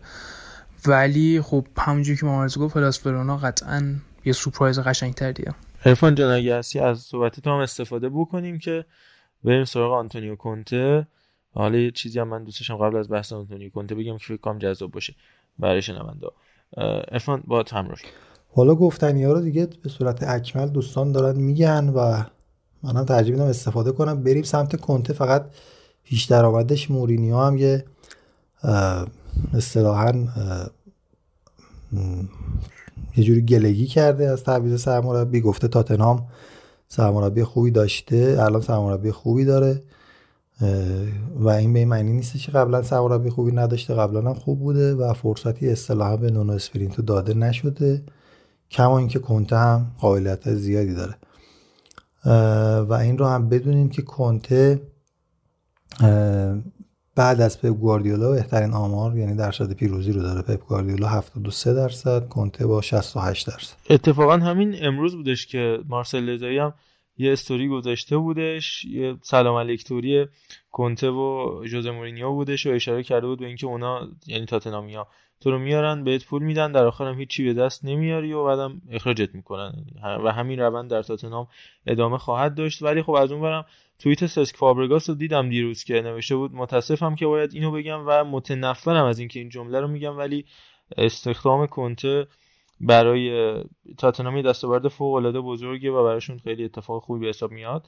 قبل از اینکه با آرش هم همراه بشیم و همینطور علی راجع کنته و صحبت تخصصیشون راجع به این سرمربی من امروز اتفاقا پیش تیم استقلال بودم و فرصت رو مختنم شمردم. اونجا گابریل پینو گیر آوردم یه گوشه و اتفاقا راجع به همین مسئله ازش پرسیدم چون خب خودش سالها تو فوتبال ایتالیا بوده و کار زیادی انجام داده تو باشگاه های فوتبال ایتالیا تو سریا تو تیم ملی ایتالیا و کنار چزار فرندلی هم کار کرده. خوب آنتونیو کونته رو می‌شناسه خودش بازیکن یوونتوس بوده. راجع به این مسئله ازش سوال کردم چون که خب برای خیلیا سوال پیش اومده بودش که البته این بحثو که خود کنته جواب داد که چرا ابتدای فصل نرفتی به تاتنام و الان قبول کردی که خب خود کنته گفتش چون من از لحاظ عاطفی همچنان درگیر اینتر بودم و روحی روانی آماده پذیرشی شغل جدید نبودم و قبول کردن شغل تاتنام می‌تونست یه خیانت در حق خودم و همینطور تاتنام باشه. ولی خب من از گابریل پین پرسیدم اینکه اون چی فکر می‌کنه راجع به آینده کنته در تاتنام و اینکه آیا مثلا مدیری مثل لوی می‌تونه آبش توی جوب بره با کنته که خودش می‌خواد؟ حتی از منیجر هم بیشتر باشه کوچ که هیچی. یعنی خودش همزمان مدیر عاملی رو هم می‌خواد بر عهده بگیره. یه جوری حتی مالک باشگاه هم انگار هست و اینجور مسئله خودتون بهتر می‌دونید که کنته چه اختیاراتی می‌خواد.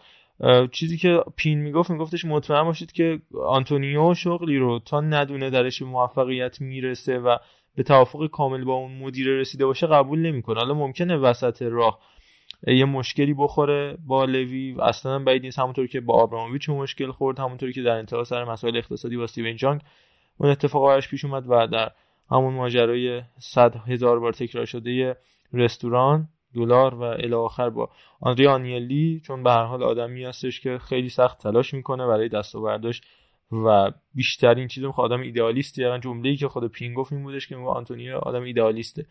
و ولی این رو بدونید بدونید که به موفقیت این جمله که خوش می‌گفت بدونید که موفقیت خواهد رسید و برای اینکه به موفقیت برسه هر کاری رو انجام میده. از زیر پا گذاشتن مدیر باشگاه تا حذف کردن یکی از بهترین بازیکنهای تیم مثل دیگو کوستا. و هر استانداردی رو که باید میشکنه هر عادتی رو که باید از بین می‌بره برای اینکه ثابت کنه که بازم می‌تونه موفق باشه. فکر می‌کنم الان حالا این دیگه از اینجا شو بعد جملات خودم. فکر می‌کنم الان این انگیزه رو آنتونیو کونته داشته باشه بعد از اتفاقی که با چلسی براش افتاد و اون دستاوردهای فوق العاده که با اینتر داشت اینتری که بعد از مدت رو تونست به قهرمانی سری آ برسه.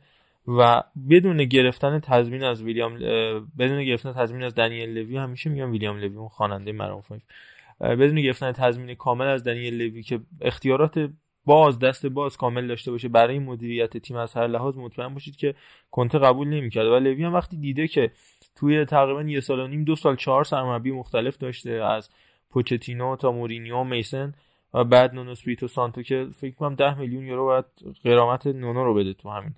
مدت 180 روزی که سرمربی این تیم بود.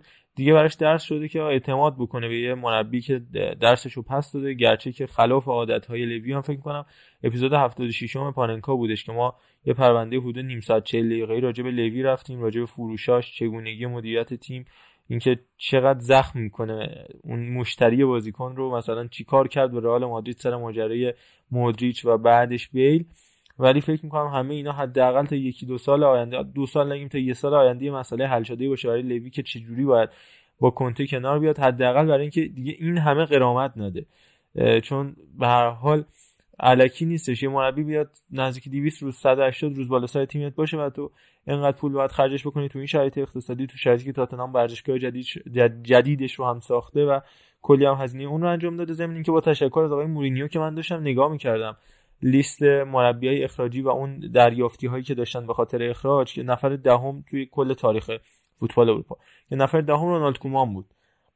با 12 میلیون یورو دریافتی بعد از اخراجش چا تو چارته اول سه تاش مورینیو بود که یه بارش با چلسی بود و دو بارش با چلسی بود یه بارش هم با تاتنهام و یه بارش هم منچستر یونایتد بودش. باز جزء 5 5 اول بود که یه دونه 19 میلیون داشت سال 2009 که اون زمان 19 میلیون خیلی بوده. حالا علی هم اینجا است چون می‌خوام به آرش استراحت بدم. علی تو از ماجرای کنته به نظرم بیا وارد بشه به نظر تو تاتنهام چه اتفاقی براش میفته؟ می‌سازه با لوینه می‌سازه یا نه؟ و بعد با آرش و سهیل و عرفان و علیرضا همراه بشیم. خب شروع کنیم از آنتونیو کنته. فکر می‌کنم واسه ما هواداری چلسی واقعا مربی دوست داشتنیه. حالا به هر حال با اون مدلی که جدا شد.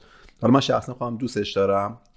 و ولی کنته یه سری مشکلات داره. اول همه من قبول نمی کنم حرفی خود کنته زد چیزی که تو خودت گفتی.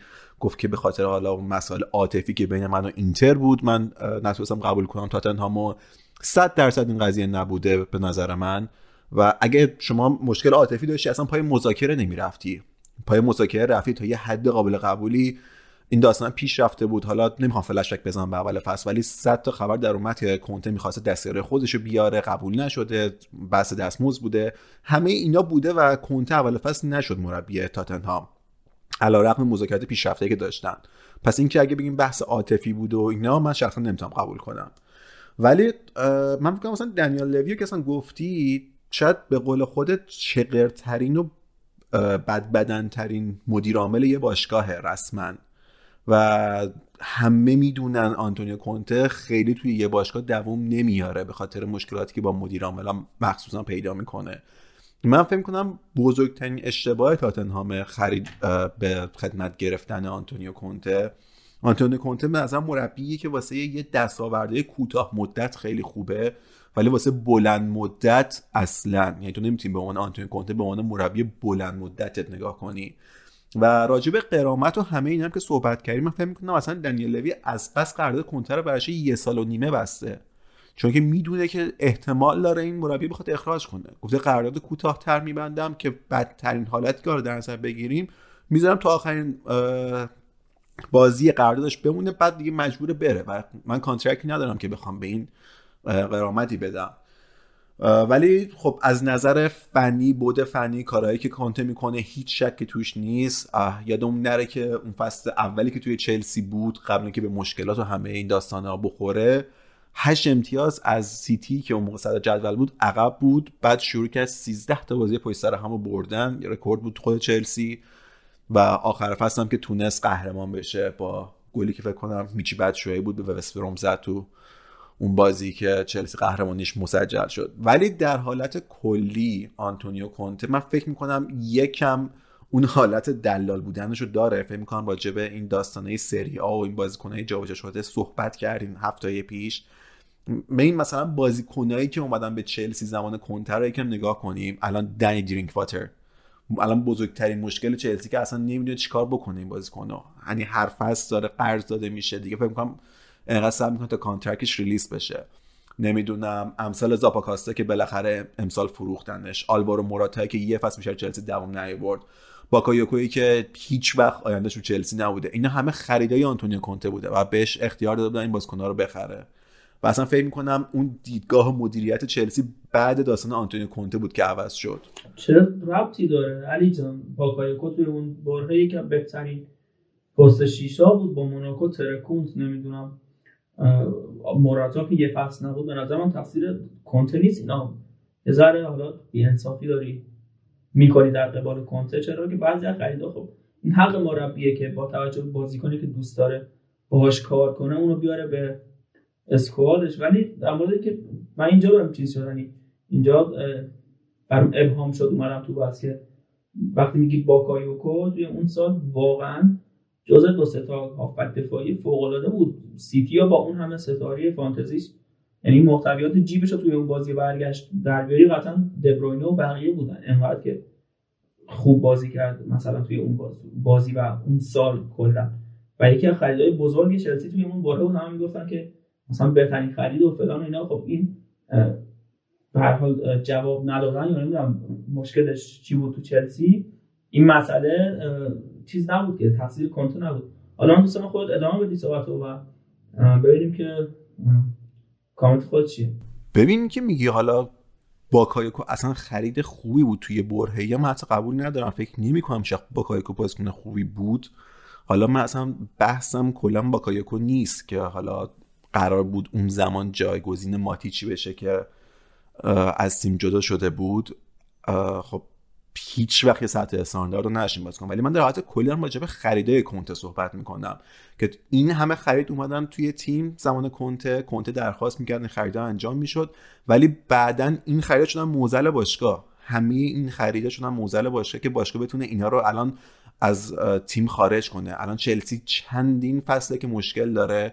یه سری بازیکن‌ها رو هر سال یا باید قرض بده یا بگرده سعی کنه یه مشتری پیدا کنه که با قیمت خوب بتونه بفروشه.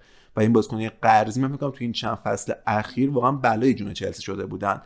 اون خب، فصل سال پیشم من فقط اینو تمام کنم. فصل سال پیشم که گفتیم چلسی خیلی نقل و انتقالات خفنی داشته مثلا بازیکن خیلی خوبی گرفته. من گفتم گفتم چلسی نقل و انتقالات خوبی داشته تو بازیکن گرفتن ولی تو رد کردن بازیکن باز هنوز مشکل داشت چلسی. که فکر کنم یه جوری بلای جون تیم هم بودن بازیکنایی که نتونستن از چلسی جدا شن خب اون موقع چه کسی این contract رو امضا می‌کرد؟ خانم گرانوسکایا؟ این مشکل اون کسی بوده که این قرارداد رو نوشته یعنی اون بندایی که حالا دارن یعنی اون دستمزدها و اینا؟ ما فکر کنم مایکل امانولا بودش. خب دیگه همون شخصی که بوده آقا این مشکل مدیریتی بیشتر که مثلا یه بازیکنیش هم ان هزار پوند تو هفته حقوق بگیره نمی‌دونم چی میگن؟ چند ساله باشه قرار داشت. اینا دیگه ببین لستر اون موقع لستر بود دیگه درینگ فکر کنم 35 40 میلیون. برای بازیکن معمولی درخواست کرد که خدایی هیچکی نمی‌داد ولی خب چلسی فقط دقیقا اصلا پوینت قضیه همینه. داریم میگیم که آقا کنته میاد میگه که من یه سری بازیکن رو می‌خوام. و شما اگه این بازیکن رو واسه کنته فراهم کردی مشکلتون با کنته حله. ولی اگه نکنید کنته است که با شما به مشکل می‌خوره. و این بازیونه بوده که کنته خواسته از حالا قرارداد به چه نحوی بسته شده؟ نمی‌دونم.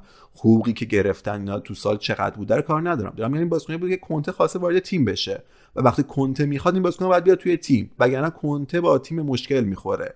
و حالا اون داستانه هم که با دیو کاستا چلسی کنته و چلسی باش داستان داشتن و حتی توی همون مسیر قهرمانی چلسی چلسی مجبور شد تک مهاجمش که اون موقع دیو کاستا بود. البته خب میچه بچه‌مون نیمکت بود ولی مهاجم قابل اتکایی نبود.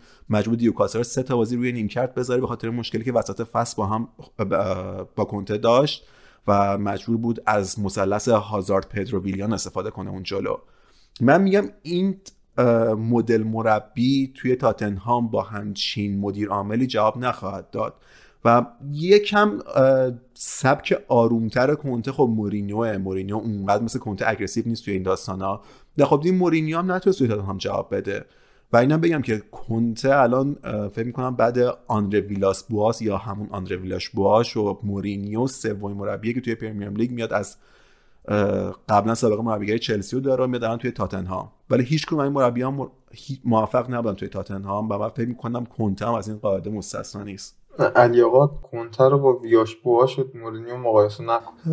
من حالا با این detail خیلی نمی‌خوام راجع به کنته صحبت کنم. فقط کاری که توی چلسی کرد که به نظرم خیلی غیر ممکن بود توی اون فصل و کاراکتر خودش بعد از اون مصاحبه هم که با تیری آنری داشتش یه آدم جیگردراریه یعنی بعید می‌دونم که بره تو تیمی و واقعا همین چیزی که گابریل پین گفته نتیجه نگیره یا خودش حس کنه شاید نتیجه نمی‌گیره و بره پا بذاره. من این حس دارم ازش. اینکه خودم دوست داشتم مثلا بارسلونا بیاد الان با اینکه اصلا فلسفه و فکرش اینا نمی‌خوره.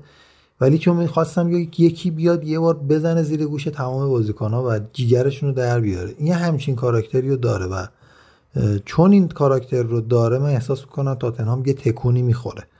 از طرف این همه بازیکن که دنبال خودش می‌کشه می‌بره ما قبلا صحبت کردیم آدم کلا پیردوستیه آقای کنته چون کوتاه مدت فکر می‌کنه و با آلترناتیو. یعنی احتمالا تو یه پستی اگر به یه بازیکن یه کاری رو بگه انجام نده اگر بهش بگه یه بازیکنی بگه یه کاری رو نکنه سری می‌زنه تو سرش اون یکی رو جایگزین می‌کنه. به خاطر همین باید آلترناتیو های زیادی رو داشته باشه. از طرفی چون باشگاه نمی‌تونه همه رو تاپ لول تهیه بکنه میره سمبال ها رو می‌گیره که مثلا قرارداد یه سال دو ساله ببندن. کار خودش رو را بندازه. اصطلاحا برای آینده باشگاه کاری رو نمی‌کنه که یعنی بخواد یه فلسفه فوتبالی رو جا بندازه. توی مقطع خاص میاد ترتیب یه عده بازیکن رو میده که بهترین کوالیتی رو نشون بدن. و من قشنگ این حس ازش می‌گیرم و واقعا جالبه. ببین نکته که راجع به کنته وجود داره اینه که خب بچه ها میگن که این تکونه اتفاق میفته گابریل پین گفته این موفقیت شکل می‌گیره. اما چیزی که بهش فکر کنیم اینه که موفقیت هایی که ما از کنته دیدیم با تعریف موفقیت تو تاتنهام خیلی متفاوته. یعنی ما ببینیم که چه اتفاقی میفته تو تاتنهام ما بگیم موفقیت. خب تیمی که فصل خیلی خوب شروع کرد یعنی سه تا یکیچی که دو تا بازی شده تیم دو تا دو تا تیم گردن کلوف مثل وولز و سیتی بعد اومد سه تا سه هیچ داشت. یعنی تیم خیلی منتالی به هم ریخته و دقیقا اون پشن کنته خیلی می‌تونه بهشون کمک کنه این تیم خور رو بیاد. اما نکته ای که راجع به صحبت سهیل و علی بودش اینه که فکر کنم حرفی که علی می‌خواست بزنه اینه که آقا کلا آقا تو اصلا بگو کنته بهترین بازیکنان رو جذب کرده. این لفظ و نفس این کار که آقا مربی بخواد تصمیم گیری بکنه برای همه این نقل و انتقالات خیلی منطقی نیستش و این کاریه که کنته می‌کنه. ما راجع به مدیر ورزشی لیورپول صحبت کردیم که اختلاف نظراش مثلا با مربی ها به شکلی بود که تونست افرادی مثل سلا فرمینو رو وارد باشگاه کنه مثل یا مانع فندایک که بتونه اتفاقا رقم بزنه. اما نکته که این وسط وجود داره اینه که واقعا این موفقیت چیه؟ کنته باید چیکار کنه که ما بگیم ایول نشه ته فصل صحبت مورینیو رو کنه. که الان تو رومه میگه من اسکوادم خوب نبود اسکواد چلسی من یه چیز دیگه بود که باش قهرمان شدم. و صحبت پایینی که می‌خوام راجع به حرف ارفان بکنم که ارفان قبول کن که ما هممون یه کنته در اون داریم و یه حس خاصی به بالا داریم. خب آقا من می‌خواستم وارد چه عدید اگه می‌خوای چیزی بگی بگو بعد من وارد آره باشه. واسه من می‌خوام تموم کنم. میگم آره کم سوء برداشت نشه. اولا خب من اینو با مقایسه نکردم. 100 درصد کنته با کسی مثل آقای آندره ویلاس باس اصلا قابل قیاس نیست. 100 درصد. و اینکه من میگم همون حرفه هم فکرم ارفان خیلی کامل تر زد. کنته میاد شاید توی مقطع خیلی کوتاه نتیجه می‌گیره توی باشگاه شما ولی توی دراز مدت باشگاه رو دستش رو تو پوست گردون می‌ذاره. و این مشکلیه که فکر کنم همه تیم با کنته داشته. من میگم کنته نظر فنی فوق العاده است. کی می‌تونست اون چلسی و یه دفعه بیاد وقتی با 8 امتیاز فاصله داشت با سر جدول هیچ کی فکرشو نمی‌کرد با یه تغییر تاکنیک اینجوری بیاد. قهرمان کنه. ولی الان مشکلاتش رو حتی توی این سالهای اخیر ما داریم می‌بینیم. مشکلاتی که کنته به جا گذاشته بود با خودش. و با همه اینا با همه این تفاصیلی که میدیم کنته چه مربیه من فکر نمی کنم تو باشگاهی مثل تاتنهام حتی توی کوتاه مدت هم بتونه موفق باشه. خب من چند تا نکته رو می‌خواستم اشاره کنم و احتمالا بعدش از خدمتتون رفع زحمت کنم. راجع به کنته می‌خواستم صحبت کنم. برای این تاتنهام. شما یه لحظه وضعیت تاتنهام این روزا رو نگاه کنید و با سه تا تیم قبلی کنته مقایسه کنید. فکر می‌کنم متوجه میشید که چقدر این تاتنهام از هر سه تا تیم قبلی که کنته گرفته تیم بهتریه. یعنی سر و دارتر یوونتوس هفتم جدولی رو تحویل گرفت که بعد یه سال قهرمانش کرد. اینتر رو گرفت که وضعیت خوبی نداشت دیگه. با اسپالتی به زور یه چهارم تونستن بشن. برن لیگ قهرمانان و بعدش در دو سال قهرمان شد. چلسی خسته ای اون روزها رو گرفت. و تونست با اون وضعیت قهرمان کنه. حالا این تاتنهام به نظرم به نسبت اونها وضعیت سر و دارتری داره. و اینکه کنته بر خلاف مورینیو که علی مثال زد الان هنوز در اوج دوران مربیگریشه. یعنی این آنتونیو کونته که یعنی مورینیوی این کنته رو باید با مورینیوی مثلا چه می‌دونم سال 2005 6 مقایسه کرد. حالا 2005 6 نه. 2008 9 از این جهت میگم که این کنته اون شور و حرارت لازم رو داره الان برای اینکه بتونه به تاتنهام تزریق کنه. البته راجع به یه مسئله دیگه می‌خواستم صحبت کنم که گزینه هایی که روی میز داره کنته توی تاتنهام گزینه های مناسبی یعنی یه زوجی مثل سون و کین رو می‌تونه تو خط حملش استفاده کنه. و یه نکته دیگه که می‌خواستم بگم راجع به این مسئله درگیری مدیریتی خیلی صحبت کردم بچه ها مهمترین فاکتور کنته اینه که درسته خیلی درگیری با مدیریت ایجاد می‌کنه.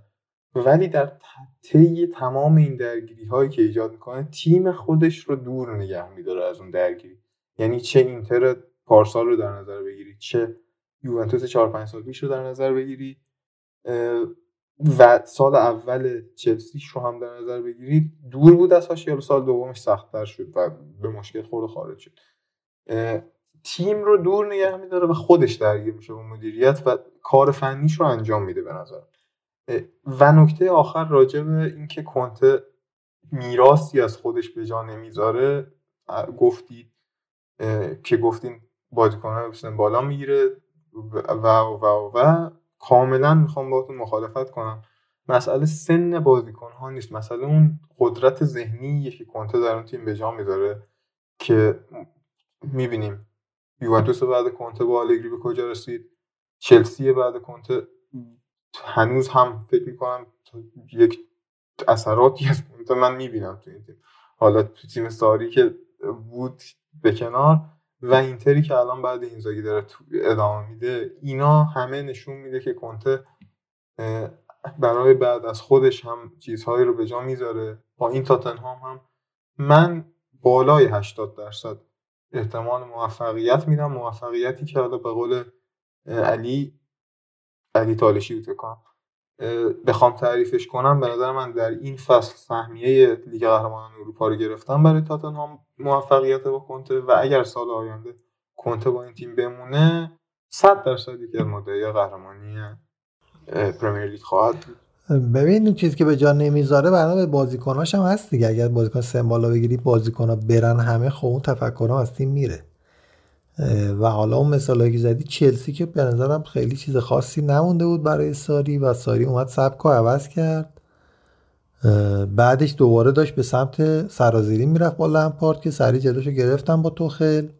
برای اینتر هم به نظر من تموم شد. حالا سیمون اینزاگی احتمالا نمی‌تونه به اون نتیجه برسه. یووه داستانش فرق می‌کنه. یووه ساختاری بود که تازه داشتن شکل می‌گرفتن اتفاقا.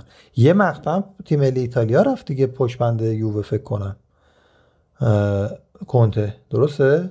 آره ولی خب اون اصلا من جزء کریر کنته در نظر نمی‌گیرم اون زیاد راستش. نه همون منظورم اینه که یعنی اصلا رفت که بتونه همونو وصلش کنه مثل مانچینی. ولی خب نشد. یعنی تو ایتالیا نتیجه رو نگرفت. خوب بود. تیمش بگم که تو پنالتی باخت بود آره آره آره آره. ولی ولی می‌خوام بگم که این حالتی که حالا کاراکترشه دیگه. میپره میره. مشخصه که به این فکر نمی‌کنه که اون باشگاه در آینده چی خواهد شد. یعنی براش احتمالا مهم نیست. من که میگم کاراکترش کاراکتر جیگر در آوردنه یعنی با همون مدیرم که تو میگی نمی‌ذاره قاطی تیمش بشه داستان. میره جلو یه جوری که خب تو اگه بخوای یه جا بمونی نباید با مدیر اینقدر اصطلاحا بتازونی دیگه. ولی الان میره جامعه رو میاره چیزی که ازش به جا میمونه هم میگن کنته قهرمان کرد دیگه. پس مدیر زر می‌زده مثلا. و به این فکر نمی‌کنه که آقا مثلا پنج سال این موفقیت اتفاق بیفته 6 سال اتفاق بیفته. البته که مدل جالبیه. من خودم چون که توی سه تا کشور مختلف رفته و ببخشید سه تا ساختار مختلف حالا یووه دوباره انگلیس و دوباره ایتالیا اینتر حالا دوباره برگشت انگلیس اومده. من اینو دوست دارم. یعنی حس می‌کنم که احتمالا مثلا دو سال دیگه تو اسپانیا یه تیمی بگیردش. شاید بتونه جایگزین مثلا خوبی برای سیمونه باشه تو اتلتیکو مادرید.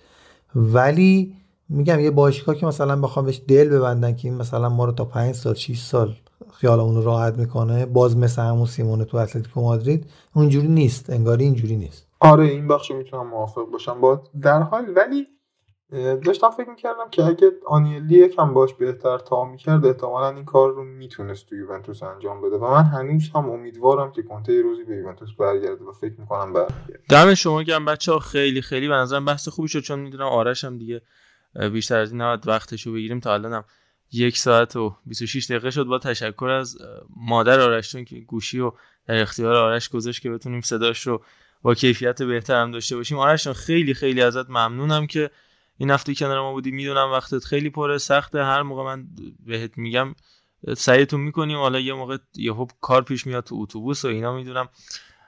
اوضاع سختی داری ولی دمت گرم که ما همراه بودی ما فکر می‌کنم تا یه 20 دقیقه نیم ساعت دیگه هم خواهیم بود در توتال فوتبال 13 هم و بعد دیگه جمعنی خواهیم کرد و بعدم میریم سراغ ضبط فوتبال داخلی اگه خدا بخواد. از تو ممنونم و امیدوارم هفته آینده هم کنار ما باشی. آقا من خیلی ممنونم از همتون که به من گوش دادین و از همه بچه های توتال فوتبال که خیلی دلم براشون تنگ شده بر تک تکشون خیلی مخلص همتون هستم. امیدوارم که روزگار میگم خوب بچرخه براتون. سخته این روزا. قربون شما برم. خدا نگهدار. این روزا سختر از اون که باور کنی. مگه میشه با یه خاطر سر کنی؟ تو می‌دونی من چیزی نگم بهتره.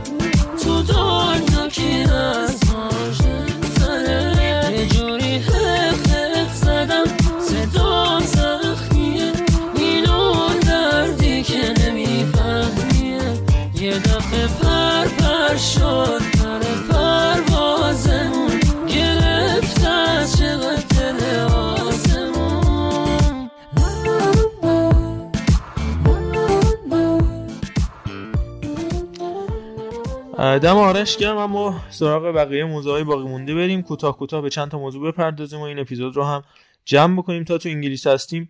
از بازی کریستال پالاس و منچستر سیتی هم بگیم که کلا تیمای گواردیولا جلوی اینجور تیم‌ها مشکل می‌خورن. علی‌الخصوص مدل منچستر سیتی کریستال پالاسش فکر می‌کنم هیچ تیم underdog ی به اندازه منچستر سیتی به اندازه کریستال پالاس منچستر سیتی رو اذیت نکرده. یه برد دیگه بازم تو اتحاد و معمولا از این جور باختا تو طول فصل برای پپ گواردیولا اتفاق میفته نمونهش باختشون جلوی لیدز بود. پارسال که اتفاقا تو اون بازی هم اخراجی داد. من سیتی تو این بازی هم.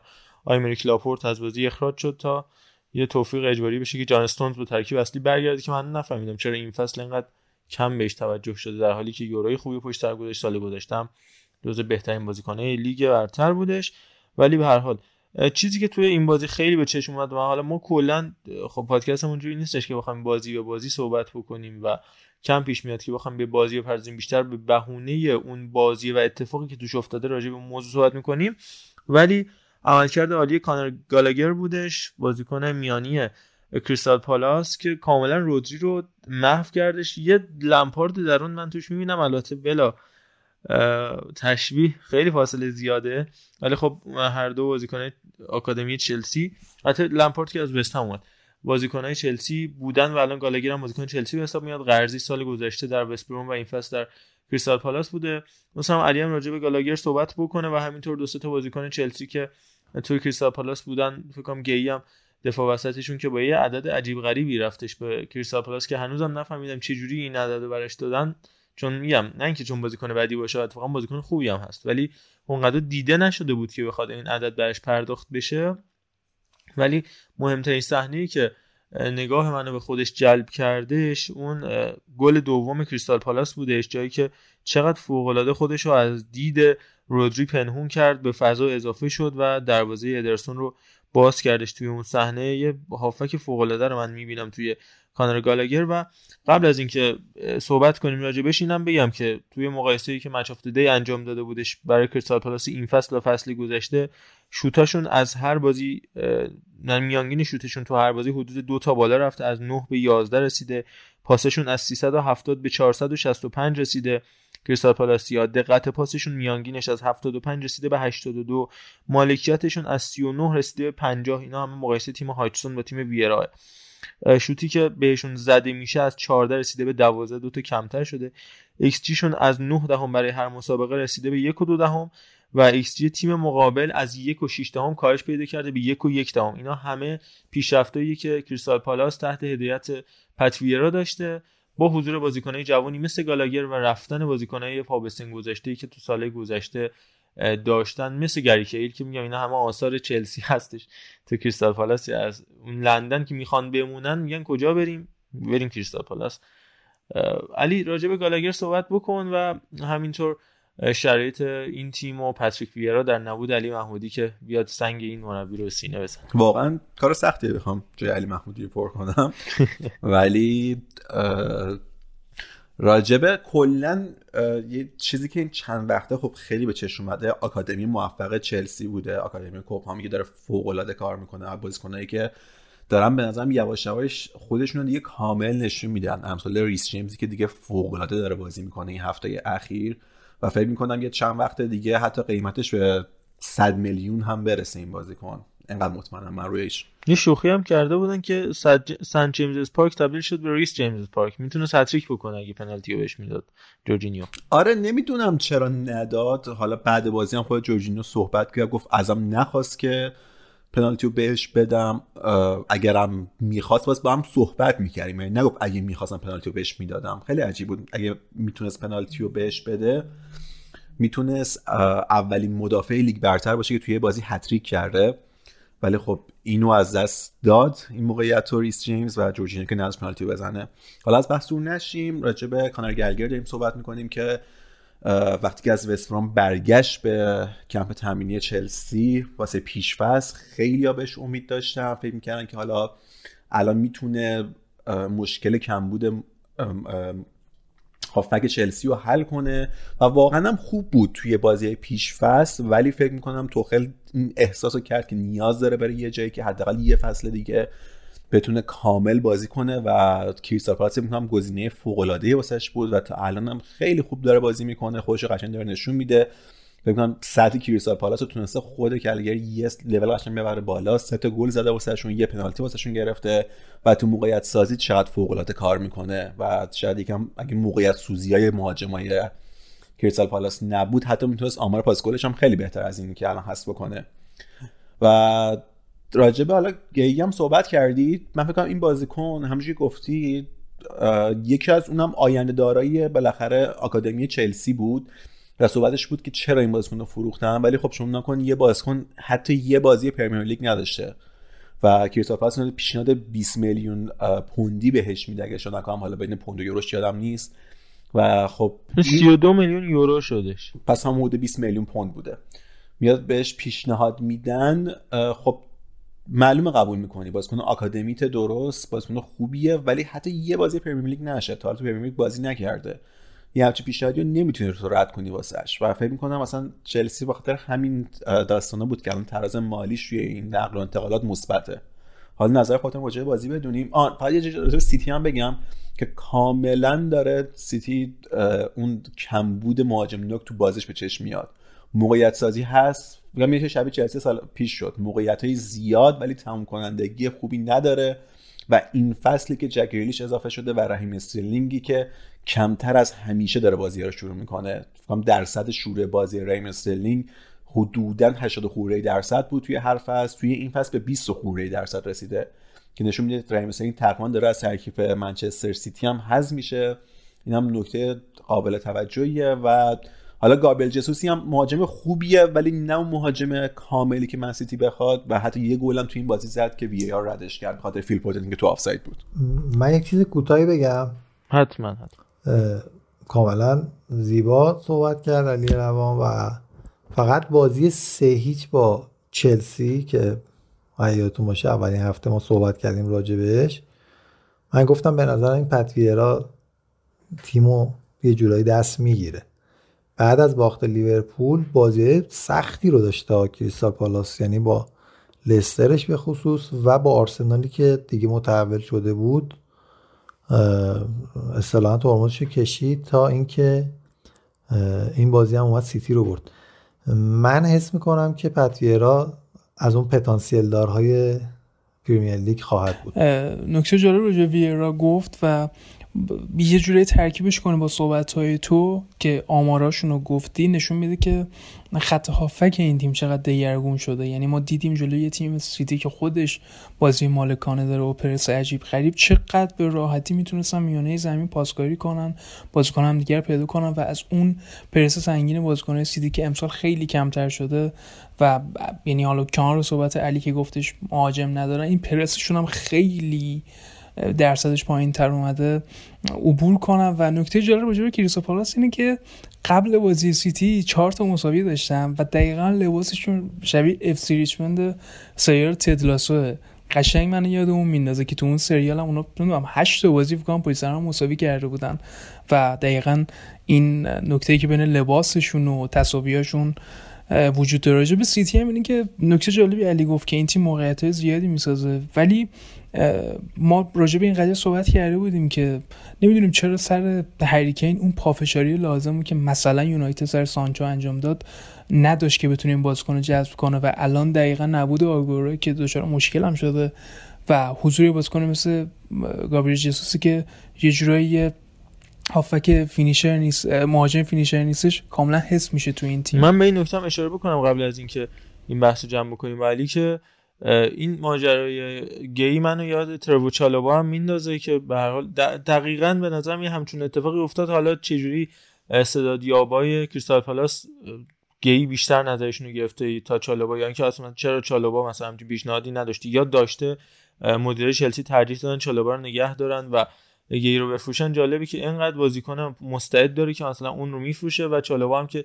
دیدیم مثلا اولین بازی لیگ برتریش میاد گل می‌زنه فکر کنم تا اینجای کارم سه تا گل به ثمر رسونده. یکی از بهترین گلزنهای فصل چلسی بوده چون تو این هفته هم یه سری کنایه ها بود به جورجینیو که فکر کنم 10 تا گل اخیر لیگ برتریش همش از روی نقطه پنالتی بوده به خاطر پنالتی این آخری هم که جلوی نیوکاسل زد. یکی از بهترین گلزنهای چلسی چالوبا به حساب میاد و کلا مدافعین توی چلسی خیلی گل می‌زنن. چیلولی که 4 5 تا بازی پشت هم گل زد. حالا ریس جیمز و دیگر بازیکن مختلفی که خودشون رو نشون دادن.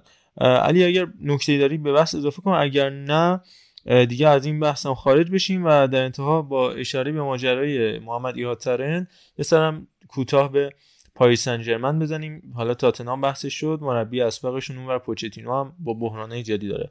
دست و پنجه نرم می‌کنه. نه دیگه فکر کنم حالا همه این نکات رو گفتیم راجع به اینکه حالا چرا مدافع چلسی مخصوصا wing back دارن گل می‌زنن. هم کامل صحبت کردیم با عرفانم یه بحث تاکتیکیش هم داشتیم. فکر می‌کنم دیگه گفتنش تکرار داستانه. خیلی خوب. حالا جالبه این مبحث که راجع به ایهاترن مطرح شد رو ما همونو می‌تونیم در واقع یه جورایی وصلش کنیم به داستان پی اس جی. بازیکن 19 ساله به نام محمد ایهاترن که فکر کنم به تازگی وارد 20 سالگی شد که در لیست پسر طلایی فوتبال اروپا هم بودش هم کوپا هم پسر طلایی میاد دچار افسردگی میشه. الان دو ماهه که اصلا اثری ازش نیستش. برای به هر حال تیم دو یعنی تیمی که درش قرضی هم قرار بازی بکنه یعنی سمدوریا هم به میدون نرفته. بازیکنی که توی 18 سالگی به تیم ملی هلند دعوت میشه تو 19 سالگی به یوونتوس می‌رسه. ولی همیشه زندگی اینجوری که ما فکر کنی پیش نمیره یعنی اگه 19 سالگی بازیکن یوونتوس باشی می‌تونی افسردگی بگیری و دو ماه کلا فوتبال بازی نکنی. خب دلیل اصلیش هم از دست دادن پدرش بوده. خب مشکلات روحی زیادی رو واسه وجود اومدنش شده که من فکر کنم حالا بتونیم تو هفته آینده پرونده مفصل داشته باشیم راجع به بازیکنایی که این اتفاقا براشون افتاده و اینجوری. حالا ایشالا ایهاترن برگرده. به فوتبال و تازه اول کارش یه تراپیستی مثل همونی که توی تدلاسو بود اون خانم سیاه چرده که توی تدلاسو بود بیاد و کمکش بکنه. ولی می‌تونیم راجع به این مسائل خیلی صحبت بکنیم. حالا سمت مقابلش ما توی پاریس سن هم دیدیم دیگه. از ماجرای راموس که خاطر مسئولیت‌های متعدد اینجوری که شنیدیم فکر فسخش هستن مدیرای پاریس سن تا همین مسی که هفته گذشته صحبت کرد یه مصاحبه مفصل با موندو دپورتیوو انجام دادش. یه ویدئویی viral شد تو فضای مجازی اون بازی مقابل لیل که اصلا پشت دفاع جمعی هست وایساده. یعنی اون فضایی که جابجا میشه در حد یک قدم راست به چپ هم نیست در حالی که توپ داره توی نیم فضاها اطراف محوطه جریمه تو فلان‌کو میچرخه و مسی حتی از جای خودش یک قدم هم جابجا نمیشه. و تو مصاحبه خودش هم گفتش من خیلی دلم تنگ شده برای بارسلونا بعد می‌خوام گفت می‌خوام برگردم. بعد اومد دید اوضاع خرابه گفت به عنوان مدیر ورزشی می‌خوام برگردم. و بعدم اشاره کرد به ناراحتیایی که براش پیش اومده. از مسابقه لاپورتا که گفت از من اصلا نخواست که مجانی بازی بکنم که اگه می‌خواست شاید من قبول می‌کردم و ماجرای خیانت جرارد پیکه به مسی اونجوری که مشخصه زیرا به مسی رو پیش لاپورتا زده و یعنی از اینکه بخوای توی استعداد بزرگ باشی و توی سن پایین به بهترین باشگاه فوتبال ایتالیا برسی تا اینکه بخوای بهترین بازیکن رکورددار رکورددار توپ طلا و کفش طلا باشی این ماجراها و این ناراحتی ممکنه پیش بیاد و اینا فقط مخصوص زندگی ما معمولی ها نیستش. حتی super hero ها هم این اتفاق براشون میفته راجع به این ماجرا دوستم عرفان صحبت بکنه چون تو این مسائل خیلی خوب معمولا ورود می‌کنه. بقیه بچه هم حرف بزنن. هم راجع به این مسائل روحی روانی این شرایط پاریس سن و در نهایت این اپیزود رو پایان برسونیم. علی علیرضا و سهیلم بیان وارد بحث بشن. مرسی محمد رضا. من خارج از بحث حالا لیونل مسی. راجع به اون دوستمون می‌خواستم حالا اگر به گوشش برسه کتاب تئوری انتخاب رو کلا نمی‌دونم حالا کدوماتون خوندید؟ نوشته ویلیام گلاسر یک روانشناس امریکایی هست که به خصوص راجع به افسردگی توی صحبت می‌کنه و اشاره می‌کنه که افسرده شدن ما نداریم افسردگی کردن داریم. و اینو بازش می‌کنه و این الان در حالا درس های یعنی کورس های روانشناسی به عنوان روانشناسی مثبت نگر یا پازیتیویست ها مطرح میشه.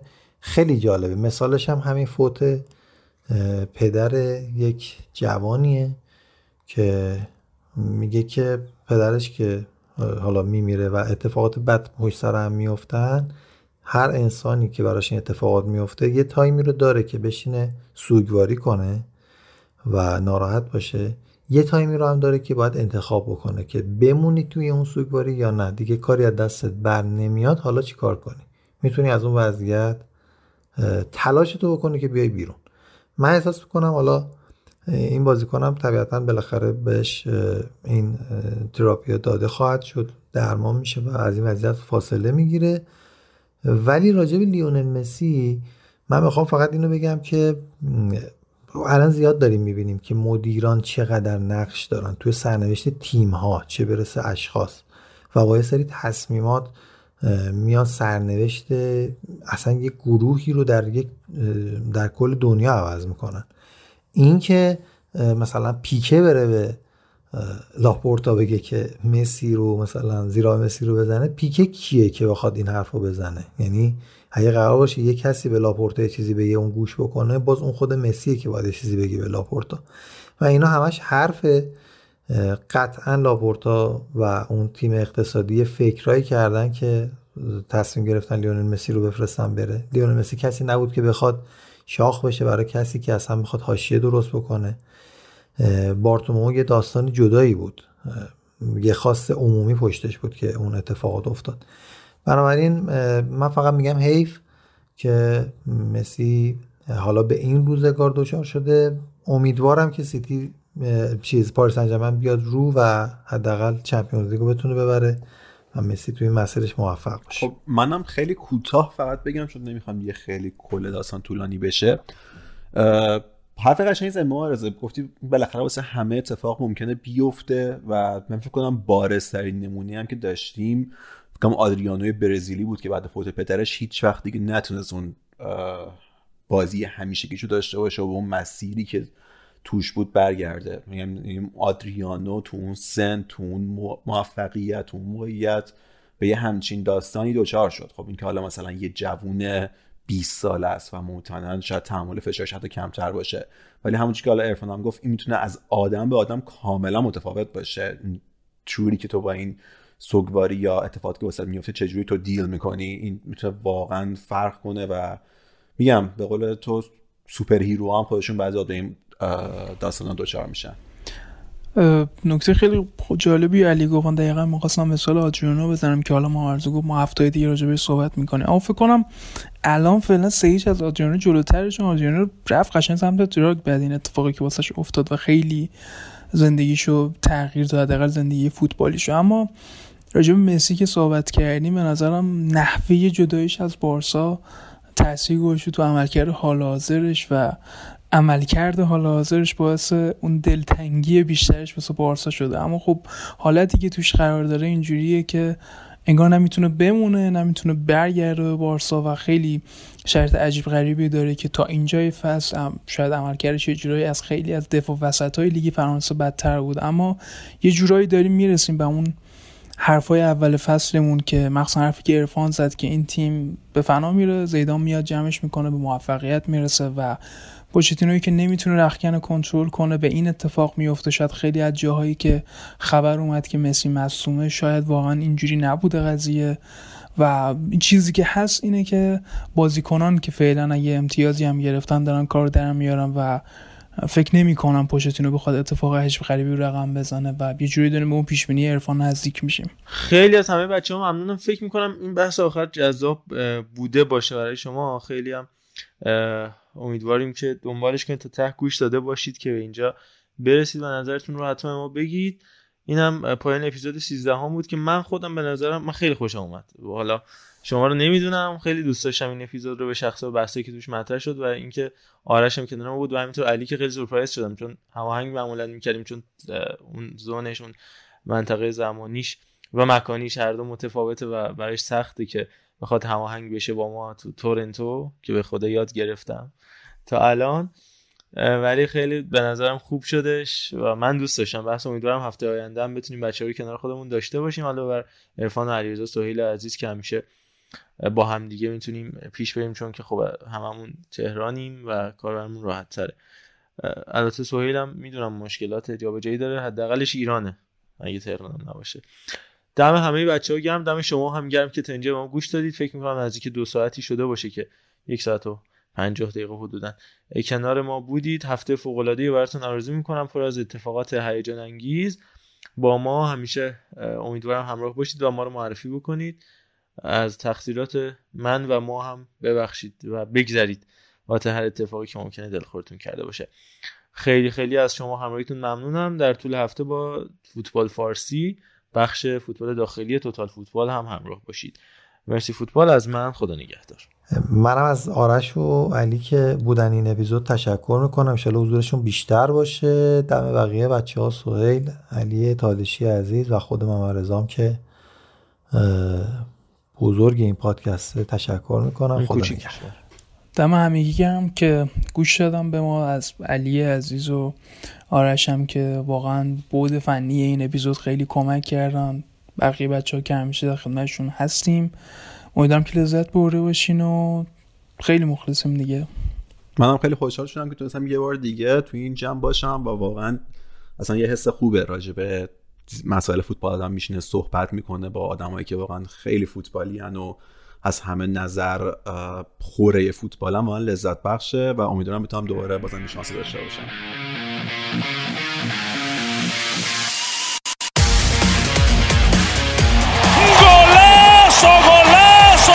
بازی